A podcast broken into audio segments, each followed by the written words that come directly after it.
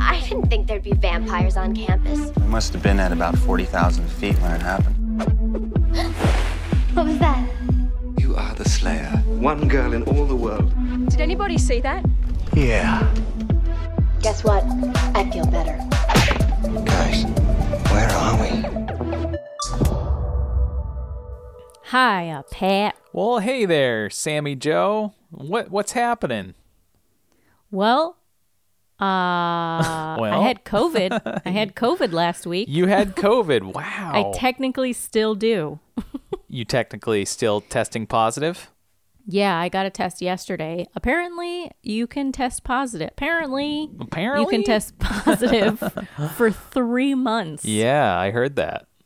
So I think that's a that- rare case though, right? That's not I think, but I, think don't it's know. to three months. I'll let you know. Yeah, let I'll let you know. know how it goes. But yeah, because I was like, well, I'm just gonna be really super safe because, like, you know, I'm. I don't have really anyone in my life who's like super. um uh What's the word? Also, brain fog is a real thing. Yeah. Um, that happens, but yeah, like there's there's no one in my life that is like uh too. What's the word, Pat?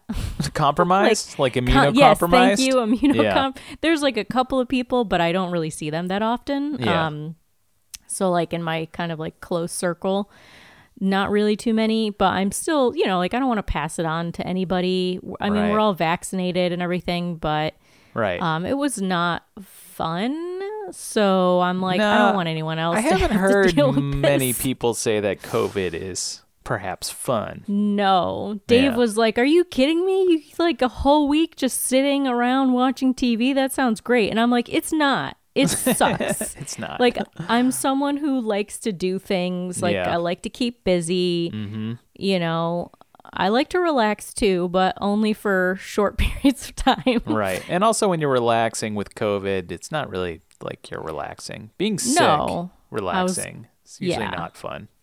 I had I had like I had a migraine for a couple of days. I had Oof. a fever the first day, like Yeah. chills, you No know, the, the fun. whole the whole nine. It was no fun.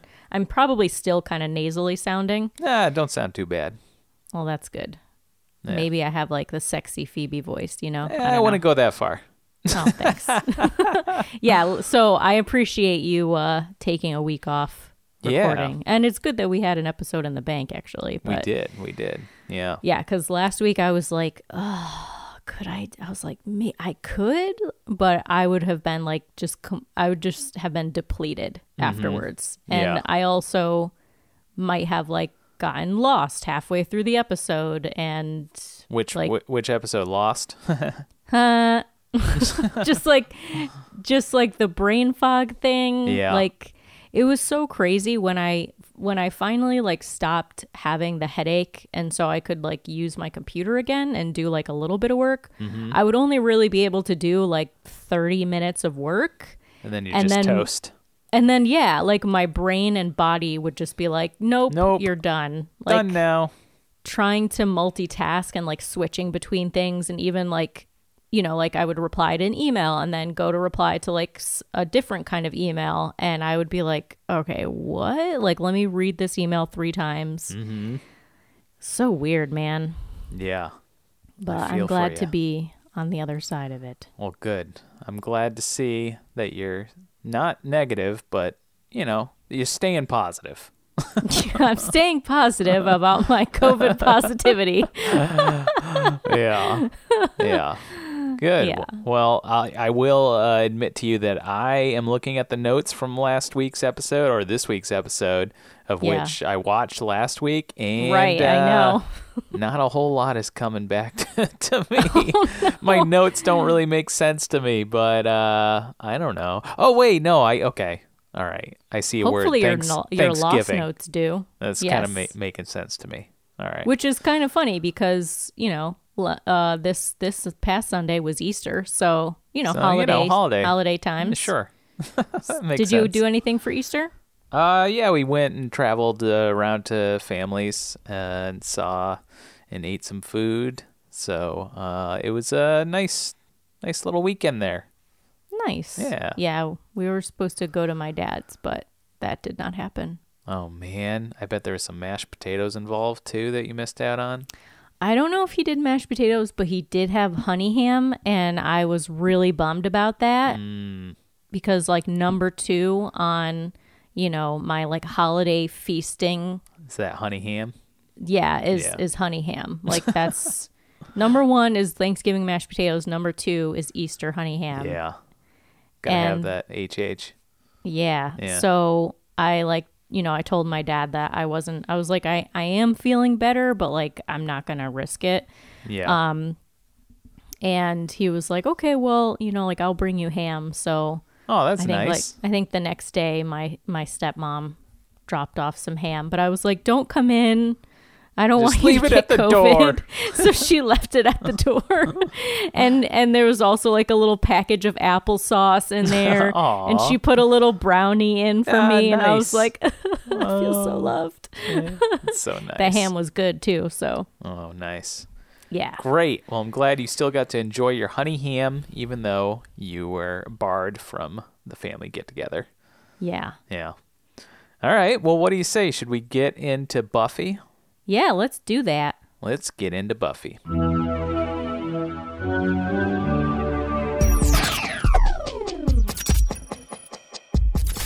All right, so this week we watched episode. Also, hi, welcome to Kicking and Streaming. Oh, yeah. Welcome. This is the podcast where Sami Joe and I watch Lost and Buffy. How about them Yeah. apples?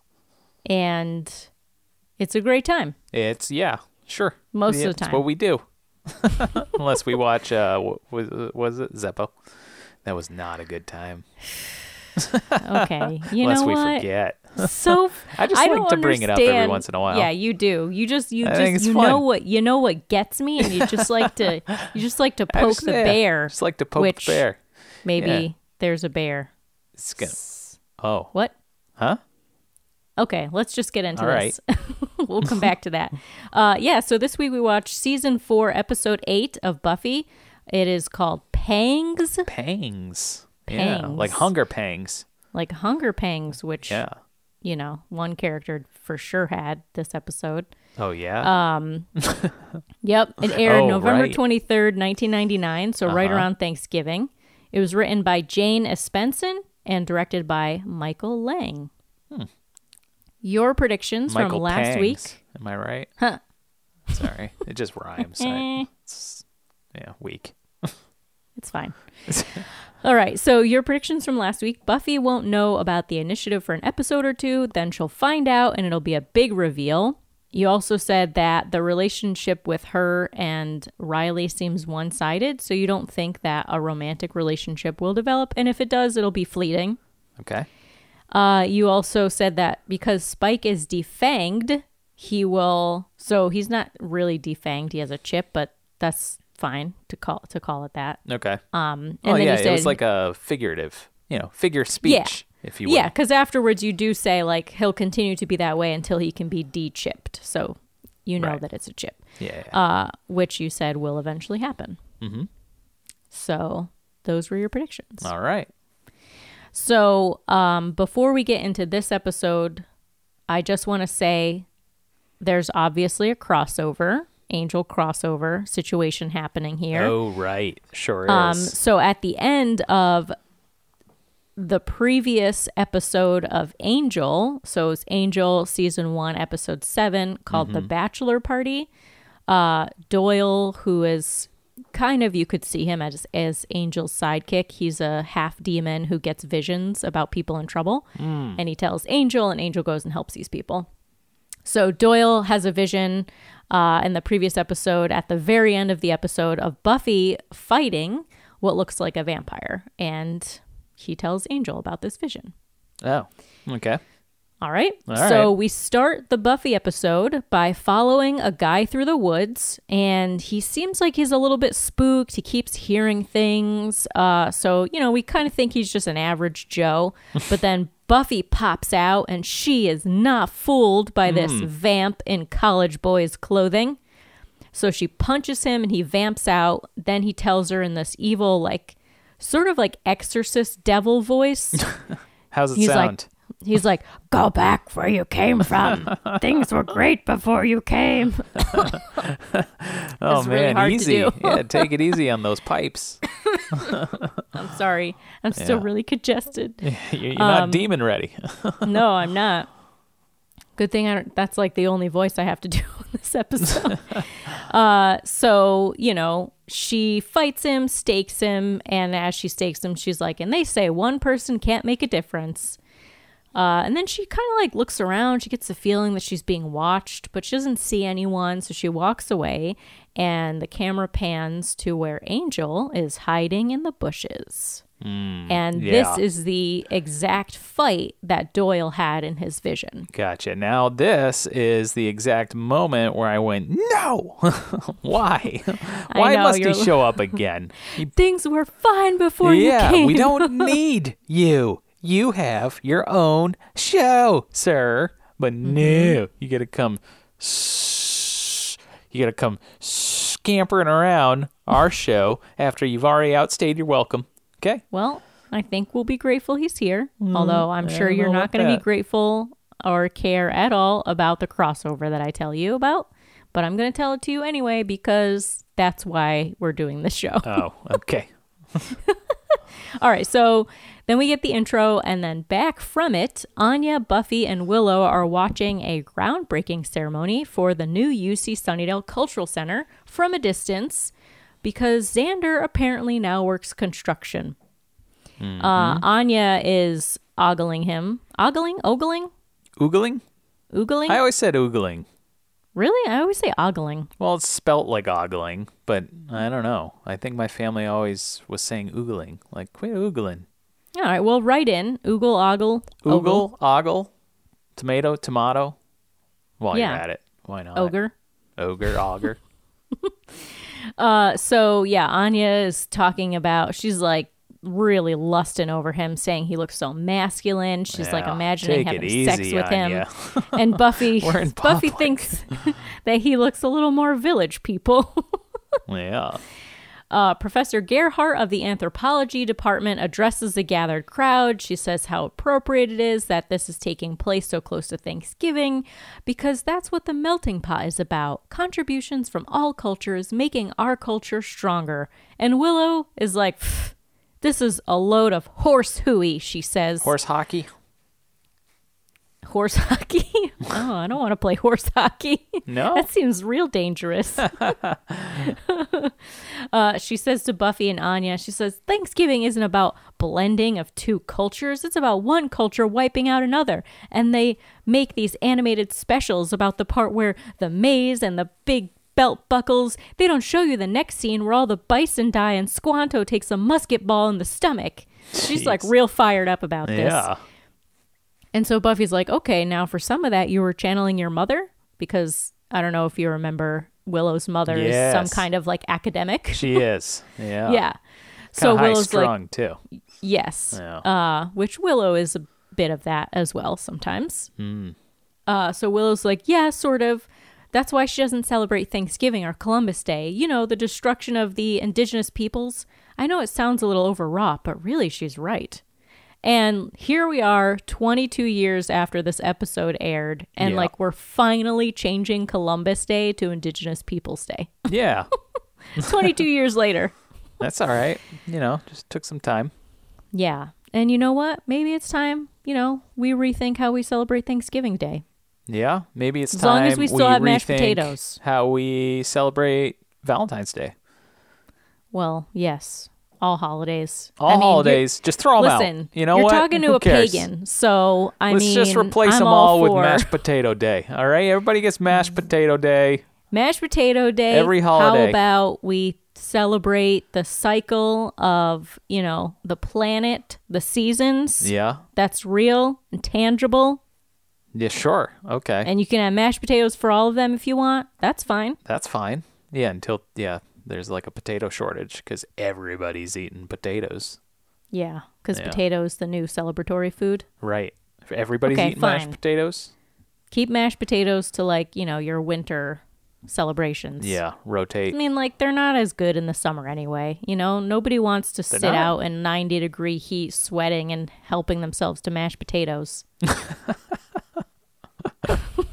We're really in the weeds on mashed potatoes this episode. anyway, I got to give up this obsession. But you know what? I had a lot last week because, like, whenever I get, whenever I get anything where I have like a super sore throat, you know, I get all the soft foods. I get Right. the mashed potatoes. It's on top get, of the list. Get the baby food, the applesauce. Get baby food, really? uh, yeah. Does okay, listen. okay. My, well, I get like the apricot stuff. Okay, Yeah, so it's looks delicious. like mush. Yeah, but it tastes great. It's not like I get this, you know, mushy peas and gross carrot one. Okay, just the I get I get huh? the good stuff, just the apricot. Why don't you just get regular apricots and mash them up? Because that I can't I can't waste my energy mashed. doing that. I gotta have it out of already the little be mashed jar up. with the baby's face on it. It's the only way I eat my apricots. It's just it's applesauce consistency, so it goes down easy. You know, it's, it's easy on my throat. All right. soft. Okay, That's makes what sense. we're going for here. Puree, puree. Exactly. All right. Okay, I didn't have the time to puree things myself No. last week. If I did, I would be out for the rest of the day. That'd be it. That'd, be That'd all be my it? energy. All puree. Also, also Appa had to have I don't think I told you this. So we had to bring him in. His teeth are really bad, which is Uh-oh. pretty normal for corgis and chihuahuas. Yeah. So he had to go into the vet and they had to like deep clean his teeth. Like basically like, you know, if we go for like a dental cleaning, Yeah. that's kind of like what they had to do for him, but they had to put him under because he is a dog and he's crazy. Yeah. Uh and they had to pull out 10 teeth. What? Yeah. Oh no. So he's got like no little tiny teeths in his bottom like front, What the heck? you know, of his mouth. they just pulled him out. Yeah. Like, yeah, he doesn't need these anymore. It's I mean it was all like little teeth, but they were rotten. They Yeah. had to pull them out. Oh, so jeez. he has so he still has like his front teeth on the top, but just Yeah. not or his yeah, he he just doesn't have any of them on the bottom. no crowns. They don't do that for dogs, huh? No, they don't do that for dog. And they're like tiny they look like tiny little baby teeth, you know? Right. Um, But yeah, so he looks kind of he looks kind of funky now. and he had to smile. Yeah, we and we feed him, you know, like dry kibble. So Yeah. I had to soak it in water and mash it up so that he could eat it. Oh, so we were both eating soft foods last week. Oh, okay. Well, at least but literally, I would mash his other. food, Yeah. and then I would like that. That would use up my energy for I could like I had to I would have to sit down for like half an hour. Wow. That's how crazy it was. Wow. That's pretty crazy. Anyway, let's get back to this. So sure. soft foods, Baby food. Uh, all good. All right. What where the hell were we? okay. uh Buffy says that her mom is visiting her aunt, so she's kind of bummed that she won't have a Thanksgiving this year. And Anya says, "Well, I think that's a shame. I love a ritual sacrifice." And Willow and Buffy both look at her, and she says, "To commemorate a past event, you kill and eat an animal. It's a ritual sacrifice with pie." She's not wrong. yeah. Professor Gerhardt finishes her speech and officially kicks off the groundbreaking with a ceremonial first dig. And Anya starts to get upset because she's like, uh, Xander's supposed to be doing the digging. um, and then Xander actually does start digging. Anya's happy again. And suddenly the ground breaks away beneath him and he plummets to an underground chamber. Yeah. I was like, what's this? Secret crypt? Well, I love underground places, so color Yeah. me excited. I know. Also, they don't call before they dig. They don't what? They don't call? Yeah, you're supposed to call before you dig. What do you mean? What's that mean? What? You never heard that before? No, what's that mean? D- have you ever seen like the CBYD um, spray painted on the ground? Oh, I have seen that. Never knew what Yeah. it meant. Call It's before you dig. Call before you dig. Yeah. Oh, wow. Well, so today I basically, learned. you you find out if there's anything you know if there's anything like underneath the ground there. wow. You have to get like surveyors or I don't know people who figure that stuff out. right. Whoever those okay. people are. I think surveyors is the right term. Sure. Don't know. Don't know much about Surveyors. construction. Mm-hmm. But yeah, Okay. CBYD, call before you dig. I don't know. I don't know if that's a newer thing. Maybe they didn't really have that as much, but clearly that didn't happen here because Xander just Fell, Fell right, right through. through. Yeah, Yeah. Gave way. Um, So he he calls up, you know, to say that he's okay and kind of like shakes the dirt out of his hair, looks around, and we see a cross on a wall, open room. So it kind of looks like he's in an old church. But, you know, less cavey and creepy than the one the master was in. Right. We cut to uh, Angel creeping around in the woods again, and then he looks up to the window of Buffy and Willow's dorm room, and we cut to inside. Buffy is looking out the window, again having that sense of being watched, but she doesn't see Angel. Mm-hmm. And Willow gives her the update that Xander fell into the old Sunnydale mission, which everyone thought was lost. She says, Huge earthquake in 1812. Everyone just assumed the mission was leveled. Instead, they built right over it. It's like what happened in the 30s with that church the master was in. Doesn't it make you wonder what else is there, like right under our feet? And Buffy says, Mostly I've just found sewers full of demons. And then there's a ruckus out in the hall. It's post midterm Thanksgiving frenzy on campus. Buffy is again sad that she'll be missing out, but then she's like, you know what? I'm going to have my own Thanksgiving. Yeah, Um, Friendsgiving. Yeah. Yeah. And Willow said, Buffy, earlier you agreed with me about Thanksgiving. It's a sham. It's all about death. And Buffy says, It is a sham, but it's a sham with yams. It's a yam sham. and so, you know, she she kind of plays off her emotions. She's like, you know, I just I I smell a turkey and I'm eight again. And Willow's kind of like, fine, I guess there can be yams, you know? Yeah. Yams are just sweet potatoes, yeah? I think so. Yeah. I think it's uh, shorthand, short yam, if I may. short am. I'm not a I'm not a big sweet potato person. What? I gotta say. As someone who loves potatoes so much, Yeah. you would think sweet potato would be right behind there. I know, but it's not. Wow. You know, I like my potatoes salty. Okay. Salty, plain. Sweet potato just isn't right to me. I like sweets. I like If you throw potatoes. a I like to keep uh, them separate. brown sugar and some butter on there. I mean, come on. I on. know. I mean, my Sami dad, Joe. my dad has made like sweet potatoes, and it's so it's fine. I'll have like I'll have a little spoonful, you know, Yeah. but not like the six spoonfuls I'll have of like I'll mix them regular mashed together. potatoes. I'll throw some sweet Oh potatoes God, and you're regular a mashed monster. potatoes. You're Oh, a monster. on. yeah, I'll even throw the stuffing right in the middle. Who cares? Oh my god! Yeah, here we go. Just mix it all up. You know. Wow, my It's sister would Supreme. would not be able to handle that. No? She has to have like everything separate on her plate. Yeah. Can't she has to have like a separate plate for like peas or corn. Yeah, If they mix not with me. the mashed potatoes, like it's she can't handle it. Ah, slop I don't it really care together about is what that I too say. much, but Yeah, slop then it. it's like you know have the different flavors, you know. Yeah. Well, you do. They're just kind of. It's like a. You know. It's a. A flavor. Uh, like a shepherd's pie. Yeah. I like shepherd's pie too. You know, I really hope Jack makes a pie at some point so we can call it Jack, Jack Shephard, Shepherd pie. Hmm. We should do a cookbook uh, from this podcast, and then It's just going to be eighty percent mashed potato recipe. it's just all mashed potato recipes with just different lost character some names. fish stuff with Yeah. fish puns. That'll have to come from you because I don't eat fish. So Hurley fries. nice. Yeah. Oh, I like that one. That one's not bad. Yeah, Yeah. Okay. cool. Cool. All right. All right, we'll Let's keep we'll going. put that on the put that on the idea Sure. bucket. Um, all right, so yeah, Buffy. So then you know Willow Willow gets behind this Thanksgiving idea, and then she suggests that they not invite Anya, and Buffy says, "I don't know. She and Xander seem pretty tight lately." And she says, "Look, pilgrims aside, isn't that the whole point of Thanksgiving? Everybody has a place to go." And we cut to a very, very downtrodden, pathetic looking Spike. He's in the woods, bundled up in a torn blanket, Oh shivering. yeah. That's right. I said uh, Spike looking like old Mother Hubbard. That's what I Yeah, wrote. he does. yeah.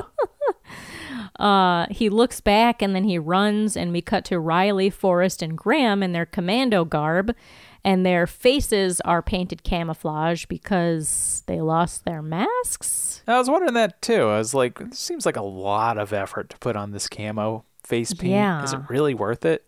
And especially like if you come across like uh, normies or civilians, like there's no hiding that face paint. Yeah, what if they run into Buffy? Like, she's gonna Right. know who they are. You gotta wash that stuff off. That can't come off easy. No. No. So I'm assuming that that was for the audience's sake, but I was like, I was like, you know, I mean, it adds effect. Don't get me wrong. It looks great. Yeah. And I mean, maybe at this point, a lot of people are off campus, Yeah. but But also, his does- hair is like blonde. He's got like I those know. nice He- blonde it's like- locks. right. you know, you They gotta gotta put make, mud in um, that. Yeah, you, they they got to make some hair camo. Hair Yeah. mo? Yeah. Let's put Maybe that on just the put on a idea mask. list too. Okay. I think, it's that's just a- called wigs. Wigs? No, I'm just I'm saying like you get some camo paint and flow it through your hair. You know, Mm. just like you'd put it on your face. You already got the, you already got the uh, what what do you call them? Fatigues. Okay. Mm-hmm. You might as well just camo up your hair. Conversation is You know making me saying? fatigued. All right. Well, Everything does. It's think- okay. I think this is a great idea. Uh, sure. It's a great Yeah. idea. We'll Patented. it- okay, on this Okay. podcast. Nobody steal Yep. it, please. Hair mo. hair mo. um. All right. Yeah. So they're no masks, whatever. Uh, they're talking about their Thanksgiving plans, and Riley says that his, you know, he's going to be flying out only on Wednesday, so it's kind of short for him, thanks to you know Hostile Seventeen, aka Spike, still being on the loose. Forrest says it's neutered. The implant works great. We can't. He can't hurt a single living thing. And Riley says as long as he knows about the initiative, he's a threat. We do this the professor's way. So basically, Professor Walsh is telling them to stick around. Okay. Forrest is like, Mom, Mama's boy. Mama's boy. There we go. That's the right way of doing that. um, and Riley is like, Oh, got a cough there? Maybe you should go quarantine. And Forrest is like, No, I'm good. And, you know, so Riley says that he doesn't want anyone getting sick. Cut to Xander not looking so great. No, He's he's struggling little- to put on his socks. Hey, this is kind of a crossover, huh? For real life. yeah. You weren't feeling so Kinda. great last week. no, Yeah. thankfully it's not what Xander has.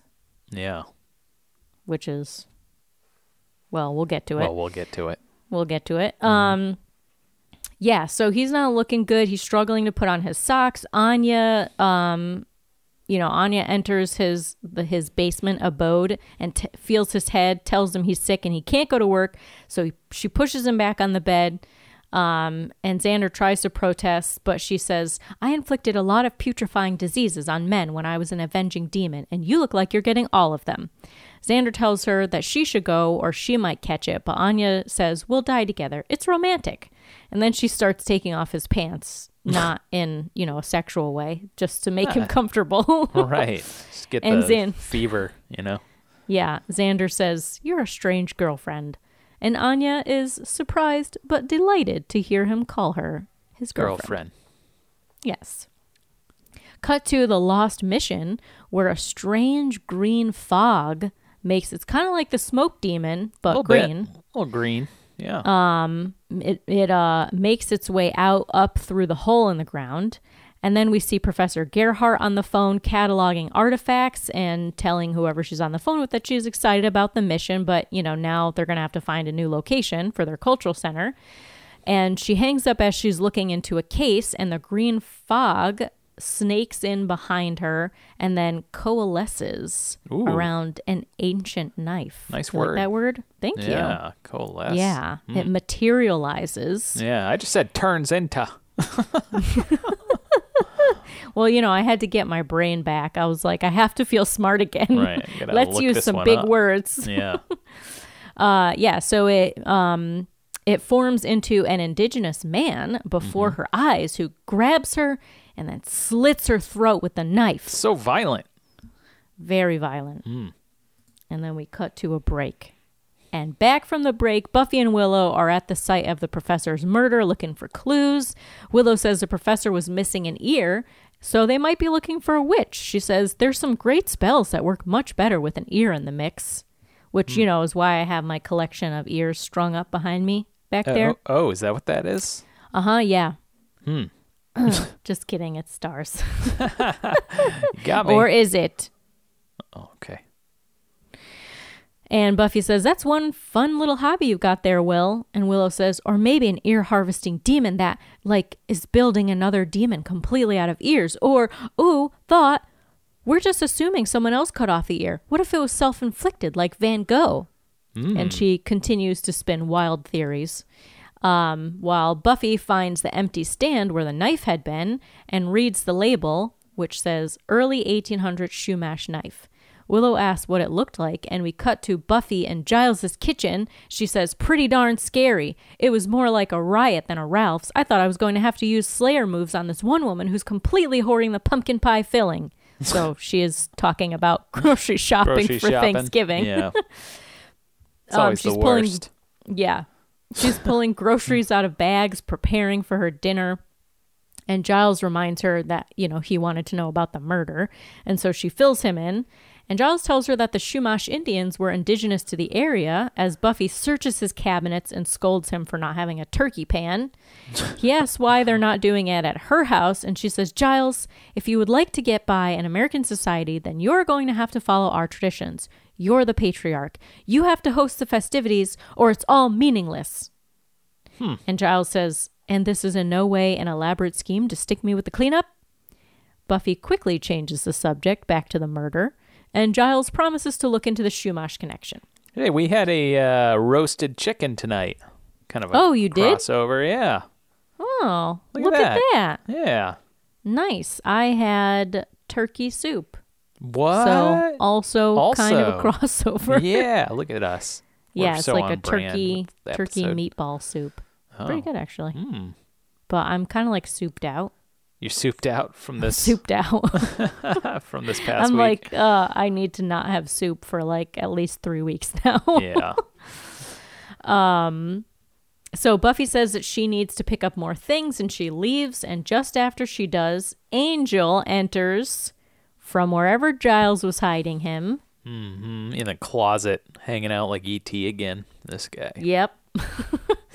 and there might be some more ET references in Oh, this Oh, that's episode. true. I forgot about that. Um, and so he says that whatever killed the woman in the museum must be the danger. And we're going to do a few lines here. Okay. Okay, so do you want, I'm assuming you'll want to be Giles and not Angel? Uh, yeah. I figured. Okay, so uh, you can start with Giles's line. Yeah, well, this this danger your friend has some ominous vision about Buffy. It's all terribly vague. I mean, there are other things happening on this campus. Well, maybe I'm wrong, but I got to try something. I can't just keep watching. I'm glad that you're watching out for her, but I feel I should remind you that she's not helpless and it's not your job to keep her safe. It's not yours anymore either. Are you going to walk away? All right. But I feel we should tell her. I don't like keeping this secret. No, if she knew I was here, it would distract her. It could get her hurt. I don't want to get in the way. Um, I'm assuming that there's some connection to this old mission. Something is angry about being disturbed. Or maybe it was trapped there and now it's released. Something that has a fondness for ancient weapons. You know Father Gabriel? No. He knows the history of this place pretty well. His family dates back to mission times. He might be able to fill in some blanks. Okay, well, I'll see about contacting him. Where are you going? To watch her. It's not fair. You know what she'd say. You can see her, but she can't see you? Believe me, I'm not getting the good half of this deal. To be on the outside looking in at what I can't, well, I'd forgotten how bad it feels. So he's referencing when he first saw Buffy as when she became the Slayer. Remember, he watched her then and Oh, always had watching. to remain on the outside. Yeah. yeah. This guy's always creeping. Creeping He's her and guardian angel. Hmm, boy. yeah. Remember that time he smacked her? Yeah, I know. so we cut to a sad Spike wrapped in his blankie, longingly looking in at vampires sharing a Thanksgiving meal of fresh human. Then we see Willow and Buffy walk downtown, Buffy intent on making her own whipped cream and not using the can. And she's telling Willow that she has an appointment with the priest Giles called about when Riley calls to her. And then Willow heads into the coffee shop to give them privacy. And then she's grabbed by Angel, who covers her mouth and assures her that he is not evil. that he's just there to help Buffy. She tells him that, you know, sh that he should talk to her, but he says that that would be worse. So he kind of repeats some of the stuff that he, you know, some of the conversation he had with Giles. Mm-hmm. And then Willow says, See, I don't get that. All this leaving for her own good garbage, because that's what it is. You can't just give up because there's obstacles. What kind? And Angel cuts her off and she's like, Sorry, my stuff. so yeah, obviously she's talking she's- about Oz. yeah, she's talking about Oz leaving. Um, Angel notices Riley and asks Willow who he is, and then we cut back to Buffy and Riley. She invites him for Thanksgiving dinner, but he tells her that he's headed back to Iowa that night, visiting his grandparents' farm for Thanksgiving. Oh, isn't So- that wholesome? See, Pat? Yeah, he's he's not too squeaky clean. He's just the right amount. He's Yeah, I don't a know. nice. He could No? be going to some commando training, you know, seance. Who knows? You know? I think he's just a nice boy from the Midwest. You think so? But then again, so was Jeffrey Dahmer. exactly. Exactly, Sami Joe. I'm onto this guy. Too I know squeaky you are. clean. So then we cut to Harmony's crypt where Spike is desperately trying to get back in her good graces. And she tells him that she's in control of her own power now. And then he starts to like roughly kiss her and he carries her to the bed and she tries she starts to give in and then pushes him away and says, I'm powerful and I'm beautiful and I don't need you to complete me. And she goes around the bed, takes out a steak from under the mattress, which Spike is like, What? He like falls back off the bed and is like, You had that under our bed the whole time? Um, yeah, it's dangerous. You could just roll right onto that thing, dust yourself. yeah, that he's like, You know how dangerous that is? Yeah. So she uh she stalks towards him with the stake. he trips, and then he asks her if he could have someone to eat. Now, she scowls um, and he runs off. quick technical question here. As a vamp, I feel like uh, I'd be afraid. Maybe I've already asked this to jump over like a picket fence. Like, what if you trip and fall on a picket fence? You're done for, right? Yeah, we have talked about this Okay. before. All right. Well, it just Yeah, I goes mean- to show you that. As long as you're, a, it has to be a stake through the heart, right? So Oh, it has to be through the heart. Okay. Yeah, So it can't just you- like stick in the butt or the leg. Right. If it Yeah. sticks you in the butt or the leg, it's you know it's going to hurt, but it won't be in the heart. And Yeah. and maybe some of that should become a little bit more clear Mm. later this episode. Okay. Yeah. Um. But I do feel like you asked me that before. It does have to be a stake to the heart Makes sense. or a picket fence to the heart, if I you feel will. like you really got to have some power to throw that thing into a heart, man. yeah. I mean, it's not easy, you know. Yeah, you speaking from experience? No, I'm just. I mean, if No. you think no, I'm just like if you think about you know Xander, Willow, Giles. Like Yeah. Giles, a little bit more. You know, obviously has like studied and trained, but like Xander and Willow have been fighting alongside Buffy for four seasons now, Right. and even they don't get They've stakes had a in that handful much. of dustings. Right. So, you know, it's not easy. You definitely need some strength to to do it. So Okay. um yeah, so then Buffy walks around a fancy church calling for Father Gabriel. She takes the door outside and sees Father Gabriel strung up by the neck, his throat being slit by the same Native American man who killed Professor Gerhardt. Jeez, so much throat slitting. Yes. Buffy fights the man. He pins her to the ground and he tells her, I am vengeance. I am my people's cry. They call for Hus. Hus? Huss? For the avenging spirit to carve out justice. Hmm. And Buffy says, They tell you to start an ear collection? And she kicks him and they fight some more until Buffy has him pinned and she's got his dagger pointed at him and he says, You slaughtered my people. Now you kill their spirit. This is a great day for you. And she's Hmm. like, Oh shit. So she shoves him away and and he stands. Then he turns into a flock of blackbirds Wow, which just a fly off into the night. he turns into a murder. murder of crows. He does. Yeah. And uh I just watched the new Batman, Sami Joe. Oh, yeah? Spoilers for the end of this episode. Yeah. Okay. And uh this guy sounds like Batman a little bit. I am vengeance. That's what Batman says. Yeah. New Robert Pattinson one. Yeah. Is the voice gro- even more grovelly? Um, it's not too grovelly. It's not like the Christian Bale grovel. Yeah. That was like, you know, Top grovel. top grovel. But Yeah. this one, you know, this one's a little understated. Gravel, I think it should be gravel. gravel, gravelly Yeah. voice. Grovel is like, you know, asking for forgiveness. Well, gro- well, it's like Grover from Sesame Street is gra- Yeah. graveling, grovel. Okay, What? I just throwing it together. You know, like Grover has a funny voice, doesn't he? Yeah. He's like ah, something like that. So you're saying Batman, the new Batman sounds like that? It sounds like yeah, yeah, exactly like that.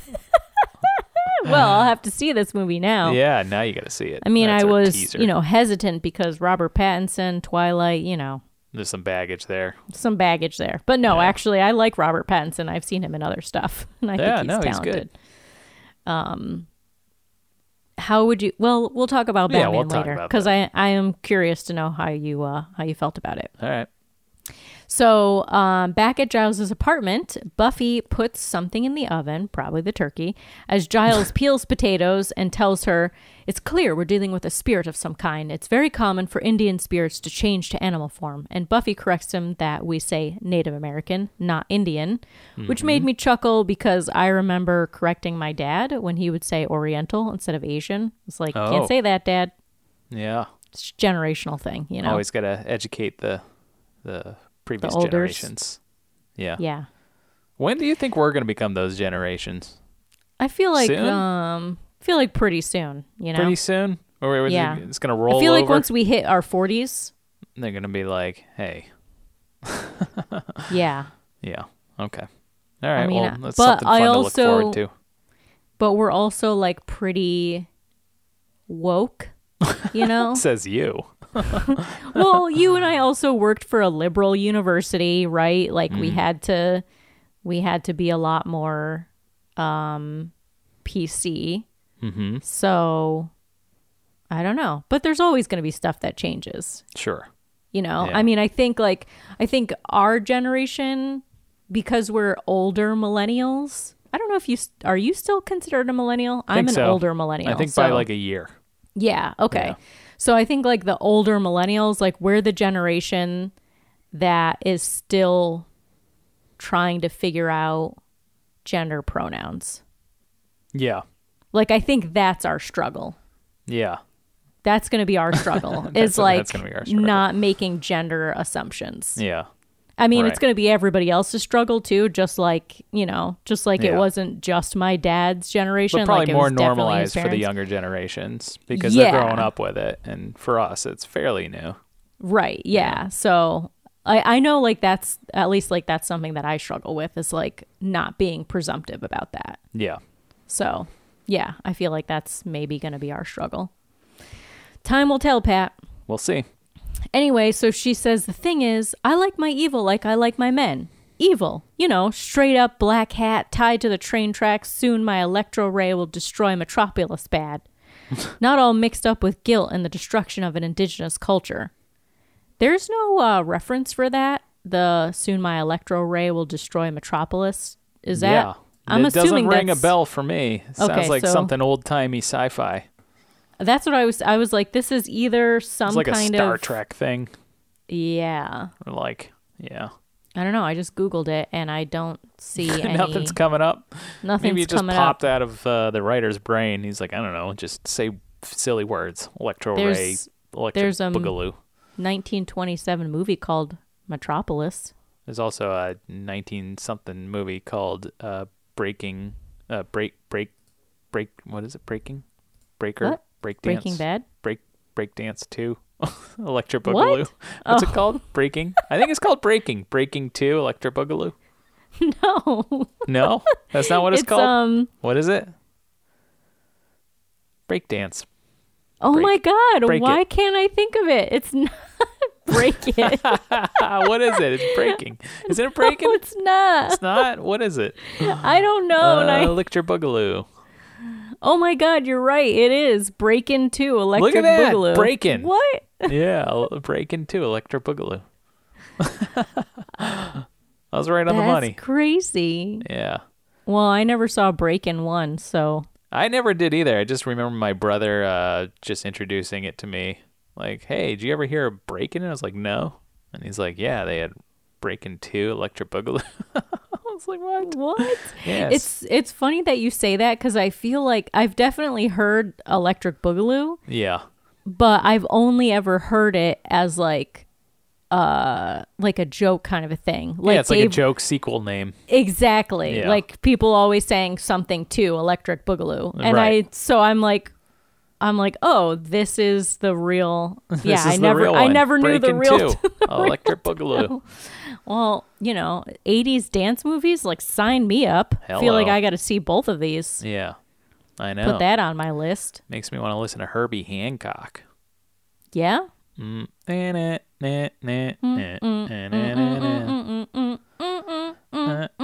Wait, is that Herbie Hancock? No, it's not. That's Push It Real Good. Yeah, isn't it? Salt-N-Pepa. Wow. All right. I don't know I don't know where you were going with that, but No, I think Yeah, I think it's also Herbie Hancock. I don't know. Salt-N-Pepa. Uh, what's Herbie Hancock's song? It's just called Rockit.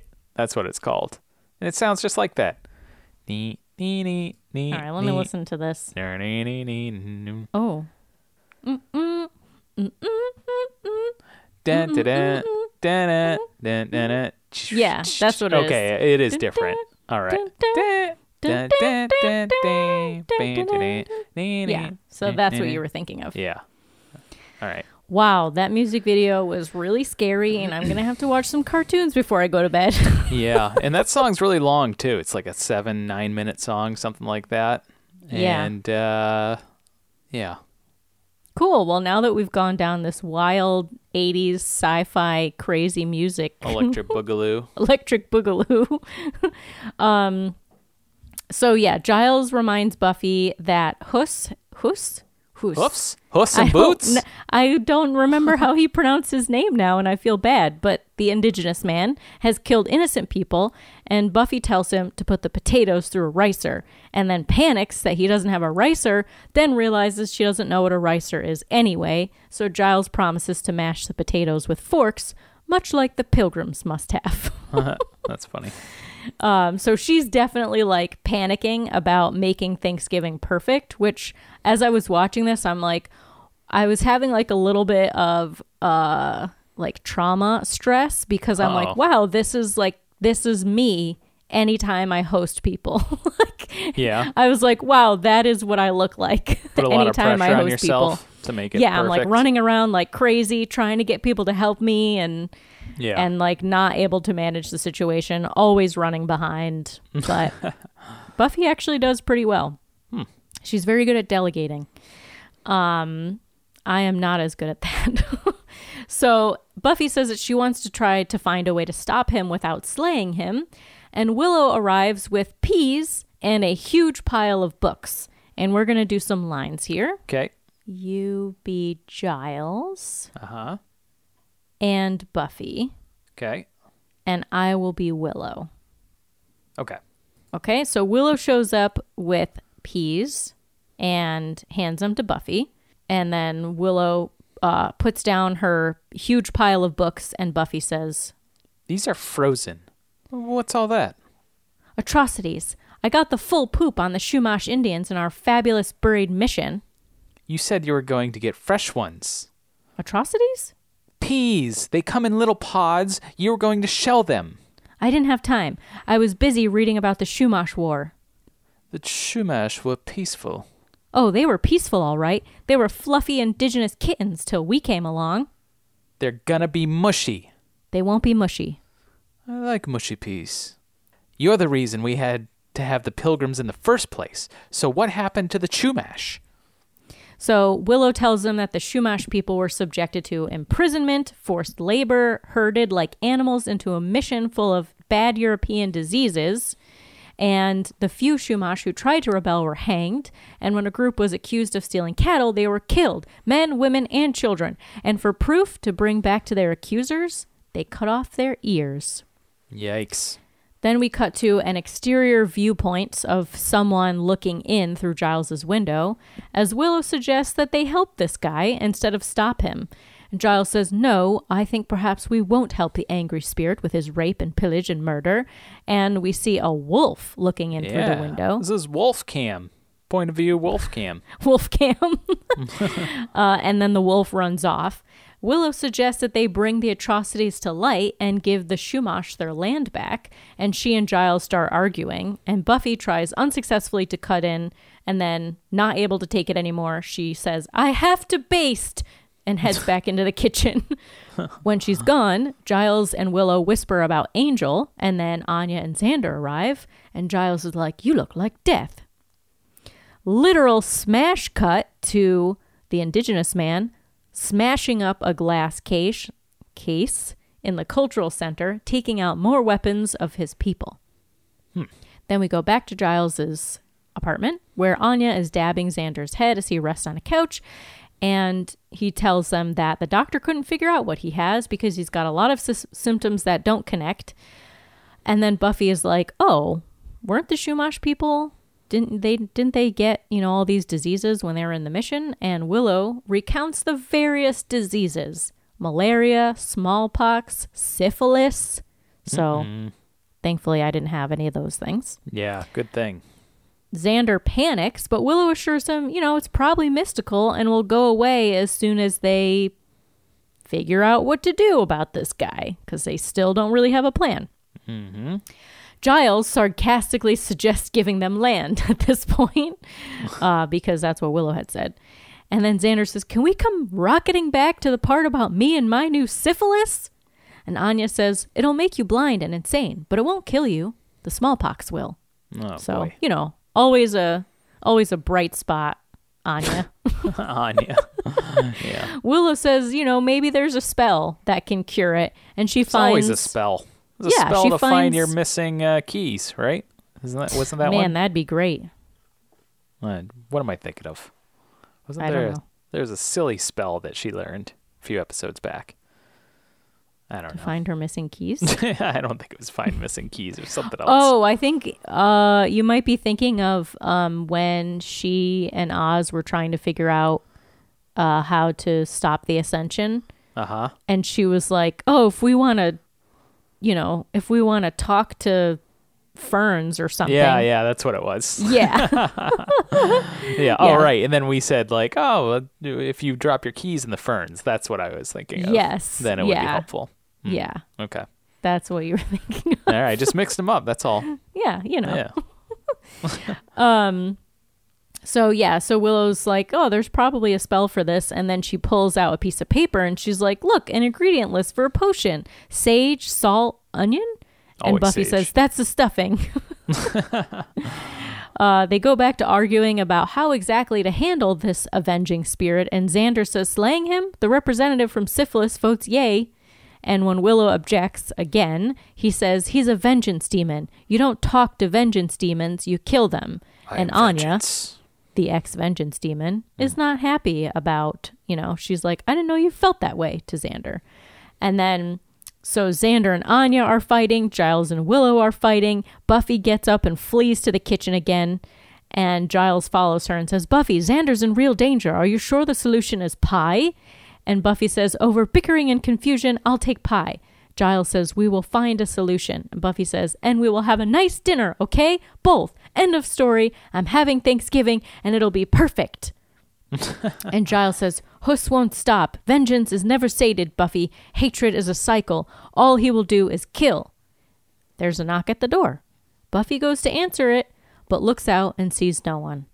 And then Spike pops out from the shadows next to the door, hiding in his blankie, and he says desperately, Help me! And Buffy shoves him back. He goes tumbling into the sun and sizzling. And he says, What part of help me do you not understand? She's like, The part where I help you. He gets up and, you know, he's still smoking and sizzling. And he says, I'm parboiling out here. And Giles hands Buffy a steak. And we're going to do some lines. Okay. So you be Spike. I will be Willow and Buffy. So Okay. we can start with like Spike is is trying to get them to invite him in. Um, and Giles is like, oh, you know, that's not going to happen. So Oh, damn it. Look, I'm safe. I can't bite anyone. Willow, tell him what I did. you said you were going to kill me, then Buffy. Yes, bad, but let's skip that part and get to the part where I couldn't bite you. It's true. He had trouble performing. Yeah, well, it looks like they've done me for good. Um, What are you saying? I'm saying that Spike had a little trip to the vet and now he doesn't chase the other puppies anymore. I can't bite anything. I can't even hit people. So you haven't murdered anybody lately? Let's be best pals. I've got information about the soldier boys you were fighting. Got the inside scoop. Come on. What have you got to be afraid of? So we cut back to Huss. He's gathering more weapons, or he has gathered the weapons, and he's now laying them out in the mission.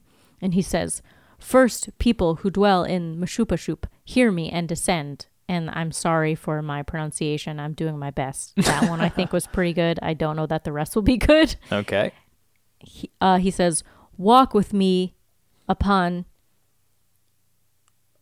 Itishup again. Hear me also, Nunashush. Spirits, for, spirits from below, creatures of the night. Take human form and join the battle. Bring me my revenge. I did my best. No, right on. We see a cloud of green smoke, which then materializes into a bunch of Chumash warriors. Oh boy. So he's got friends now. And then back from a break, Buffy ties Spike to a chair in Giles' living room and he complains about being mistreated, says that he has valuable information. So Buffy demands that he tell her everything he knows, but he says that he's too hungry. And then she gives him like a little half hearted slap, and just like, then you sit, and walks away. Giles puts together that the victims, besides Xander, are authority figures. So, you know, Buffy thinks that the dean might be next. And she asks Willow if there's anything in the books to stop him. Willow says that she's not going to help her kill him, that he's just one lonely guy. And Buffy says, Will, you know how bad I feel about this. It's eating me up. And then Anya walks by and she says, a quarter cup of brandy and let it simmer. And then she says, But even though it's hard, we have to end this. Yes, he's been wrong. And I personally would be ready to apologize. And Spike has had enough already. He's like, Oh, someone put a stake in me.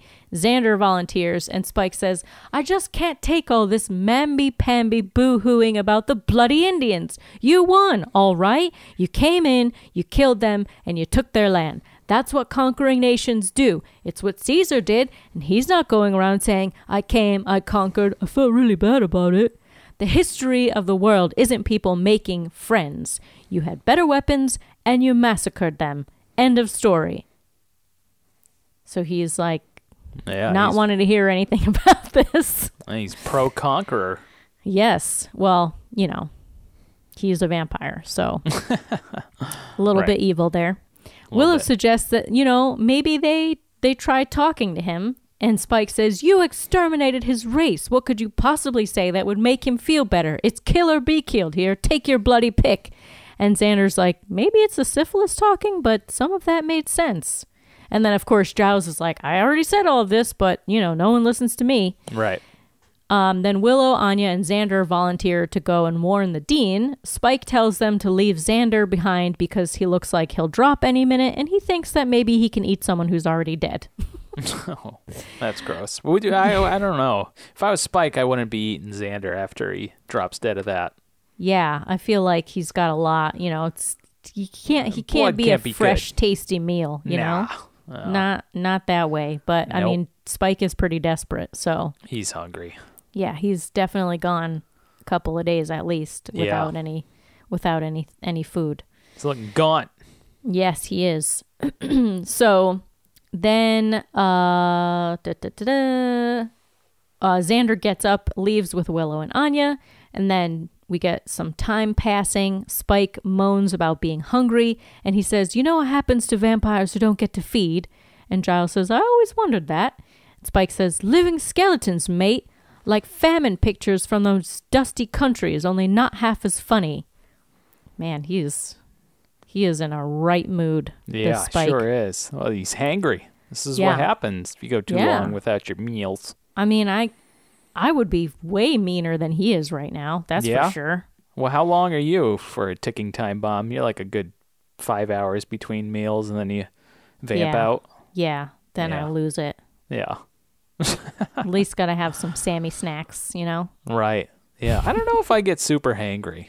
I think I have oh, a I good. definitely do. I have a good handle on that. I'll get like weak and like funky feeling, but I won't get like upset at people.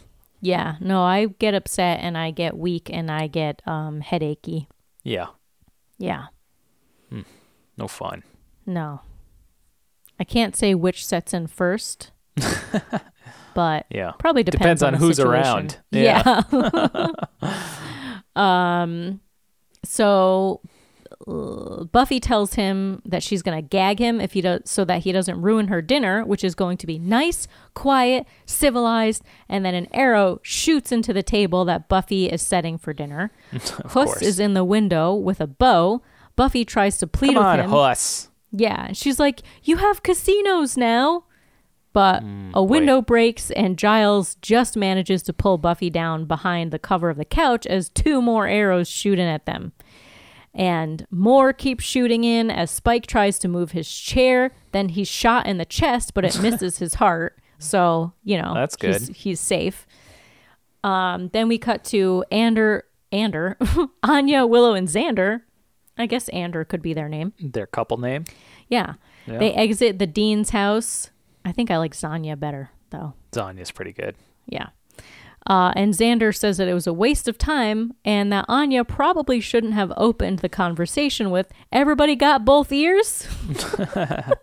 Which, again, I like Anya because I'm like, I feel like that's something I would say. Uh, of course.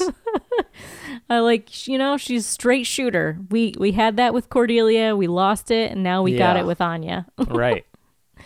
But Anya is perfectly happy because the dean's wife gave her a pie. Then Angel appears to them, and uh, Xander also assumes that he's evil again. He tells them that the Chumash weapons are now all missing from the cultural center, and Willow, you know, lets him in on their theory that he's going after someone in charge, a leader. And Angel says he's a warrior. To a warrior, the leader means the strongest fighter, which, of course, is Buffy. So Angel says that he'll call her, um, and he tells Anya, Willow, and Xander to get back to Giles's, and we see him break the chain off of a bike bicycle. Then we cut to the phone ringing at Giles's. He picks up and he tells the the other line. He's like, "Oh yes, we're where we're under siege now. Thank you very much." And then he hangs up, and he almost tells Buffy it was Angel, but he was like, "Uh, it was uh, someone." Buffy crawls her way to Giles's weapons chest, but gets shot in the arm and retreats. And Spike now has three arrows in him, but he's still alive. So Yeah. this thought- further, you well, know, it, it cut to him illustrates- sitting there, and he has three arrows. Yeah, he's It's just like, a funny reveal. I know. He's like, help me, yeah. because he can't move anywhere. Can't move. He's stuck in the chair, just getting arrows. And then he's so then he starts apologizing to the Chumash warriors, so he changes his tune real quick. Um, Buffy counts how many there are, and she's like, "We need help."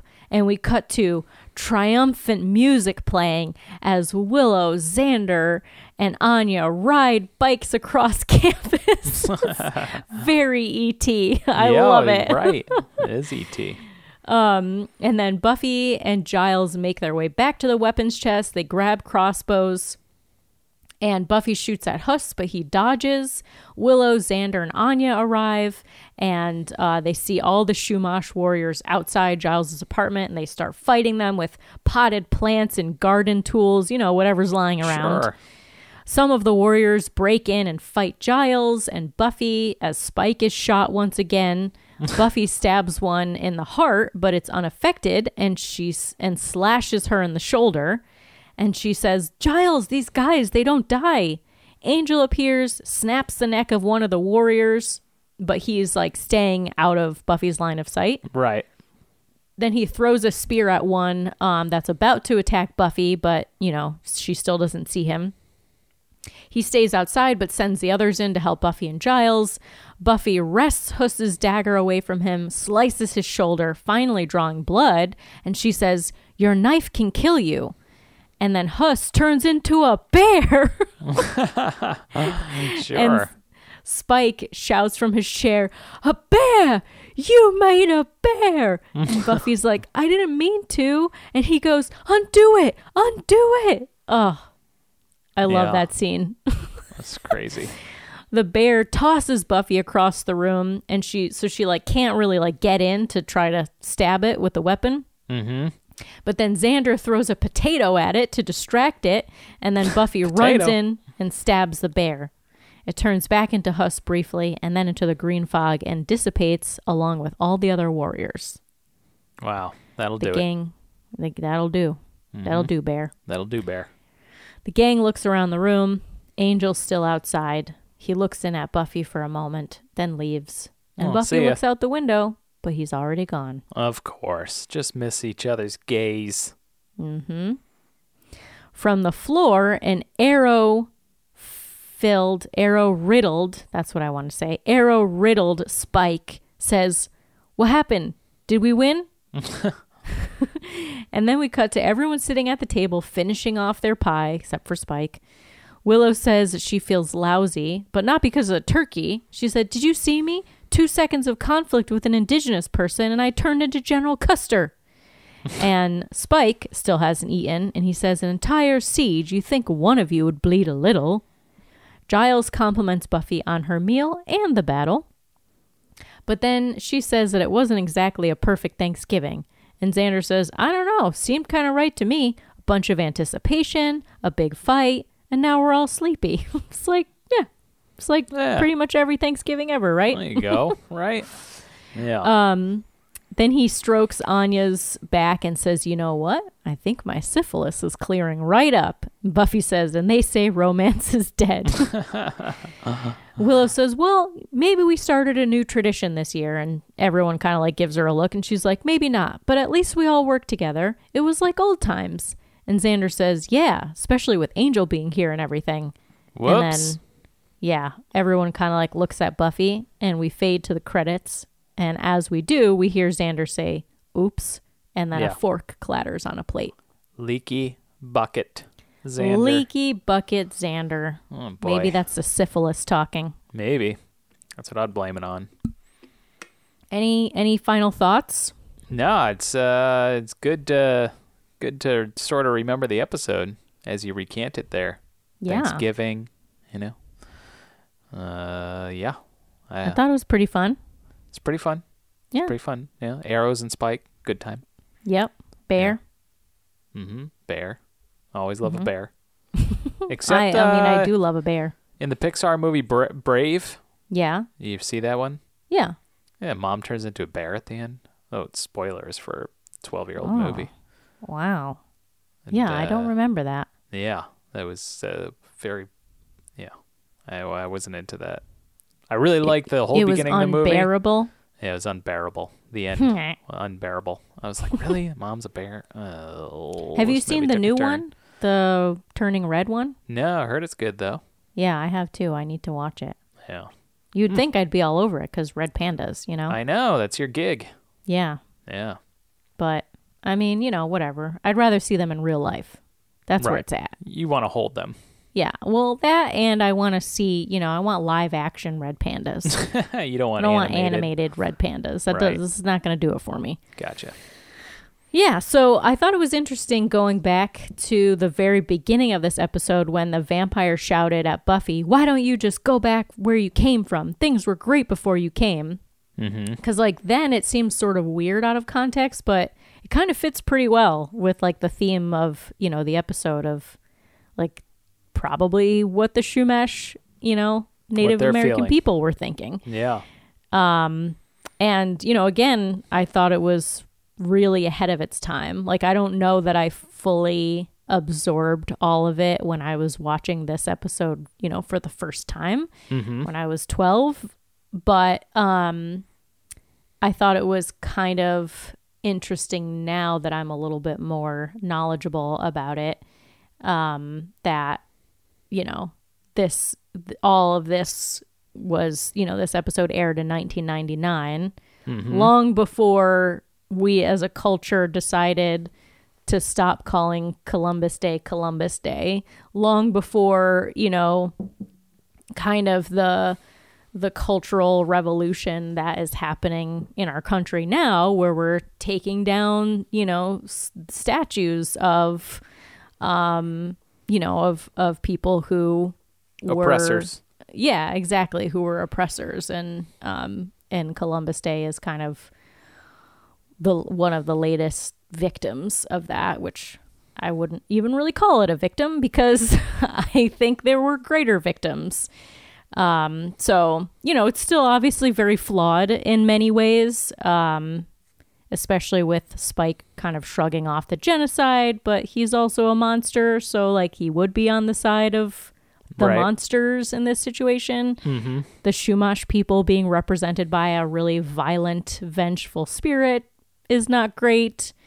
Um, in the end, they still kill all of the Chumash people using their own weapon against them. So, like, there's some not so great stuff there. Um, and I was kind of thinking, like, oh, it would have been nice if they did something more like what they did in I know only I only have eyes for you when you know they reenact this tragic murder suicide in order to give the ghosts peace. Oh, right. So I mean that was problematic also, but some you know like maybe they could have find a found a way to like give the ghosts peace rather than having to murder them. right. But yeah. Okay. I still think it was pretty ahead of its time. Um, All right. So I thought that was cool. You want some trivia? yeah. Okay. So the Chumash people are real people, and they actually did live along the California coast, Oh, wow. um, mostly the central coast, and numbered as many as 20,000 people uh, uh, as an estimate um, before contact with the Europeans. The Okay. tribe survives today as the Santa Ynez Band of Chumash, which has U.S. recognition as Native American tribe and controls a reservation and casino in Santa Ynez. Um, Anya in this episode acts as if she met she's meeting Angel for the first time, but they did briefly interact um, during the rite when they were sending Vamp Willow back to the Wishverse in Doppelgang. Oh, okay. Uh, Angel was there, so All they- right. that was kind of a um a mistake. What's the word I'm Yeah. looking for? Yeah. Continuity error. Or, yeah, continuity error. Thank you. Um, when preparing dinner, Buffy says that Willow's frozen peas will be mushy, and Giles says he likes mushy peas. When actually, the English traditionally do serve mushy peas with fish and chips as an accompaniment accompaniment to meat pies and at Christmas dinner. I probably like mushy peas too. Yeah, I feel Yeah. like I wouldn't mind either way. I Yeah. like crunchy peas. I like soft peas. I don't like crunchy peas. No, No. I like them in the cir- you know certain circumstances. Yeah. Yeah. Yeah. I don't know. I, I you know throw some butter on it and let them be mushy. Do you Bo- like boil edamame? them. No. Oh, interesting. Okay. Yeah. That makes sense then. Yeah. I don't like the snap. You know, Yeah. don't need it. I do. I'm with Giles. Mushy peas. All all the Well, there you go. Yep. Uh, Angel and Giles suggest that the Chumash spirit Hus is seeking the strongest warrior, and Dean Guerrero is briefly considered to be the next victim. And interestingly, Guerrero is Spanish for warrior. Oh, look at that. Look at that. Willow refers to turning into General Custer. George Armstrong Custer was a wild card United States Army officer and cavalry commander in the American Civil War and the American Indian Wars, although it seems like he killed more horses than actual Native Americans, Oh, whoops. but still killed many of them. Okay. But also a lot of horses. All right. Take it easy with the horses, which Custer. I'm like, dude, they're still useful. yeah. You know? You don't need to kill them. They didn't do anything. Don't need to kill them. No. That's my trivia. All right. Great But trivia. before we move on to Lost, yes. I got to tell you about this crossover. Uh, of course you do. You're not going to care about it at all, but Yum, yum, yum. it's it's a it's a Buffy Angel crossover, so Uh-huh. I got to tell you about it. yeah, right. Just gotta. All right, are you ready for another half an hour of Buffy? Oh, no, is it really? no, no, it's quick. um, it's literally half a page of notes, not even a full half page. okay. So, fun fact in one so episode, Angel uses Jensen International Holdings as a fake business name. Hey, that's you. yeah, and his name is something Jensen. I think like Eric Jensen or something. Okay. But that doesn't happen in this episode. Just fun fact I thought I would tell you. All about. right. All right. So in this episode, uh, which airs immediately after Pangs, so it's Angel episode or season one, episode eight. I will remember you. I will remember you. yeah.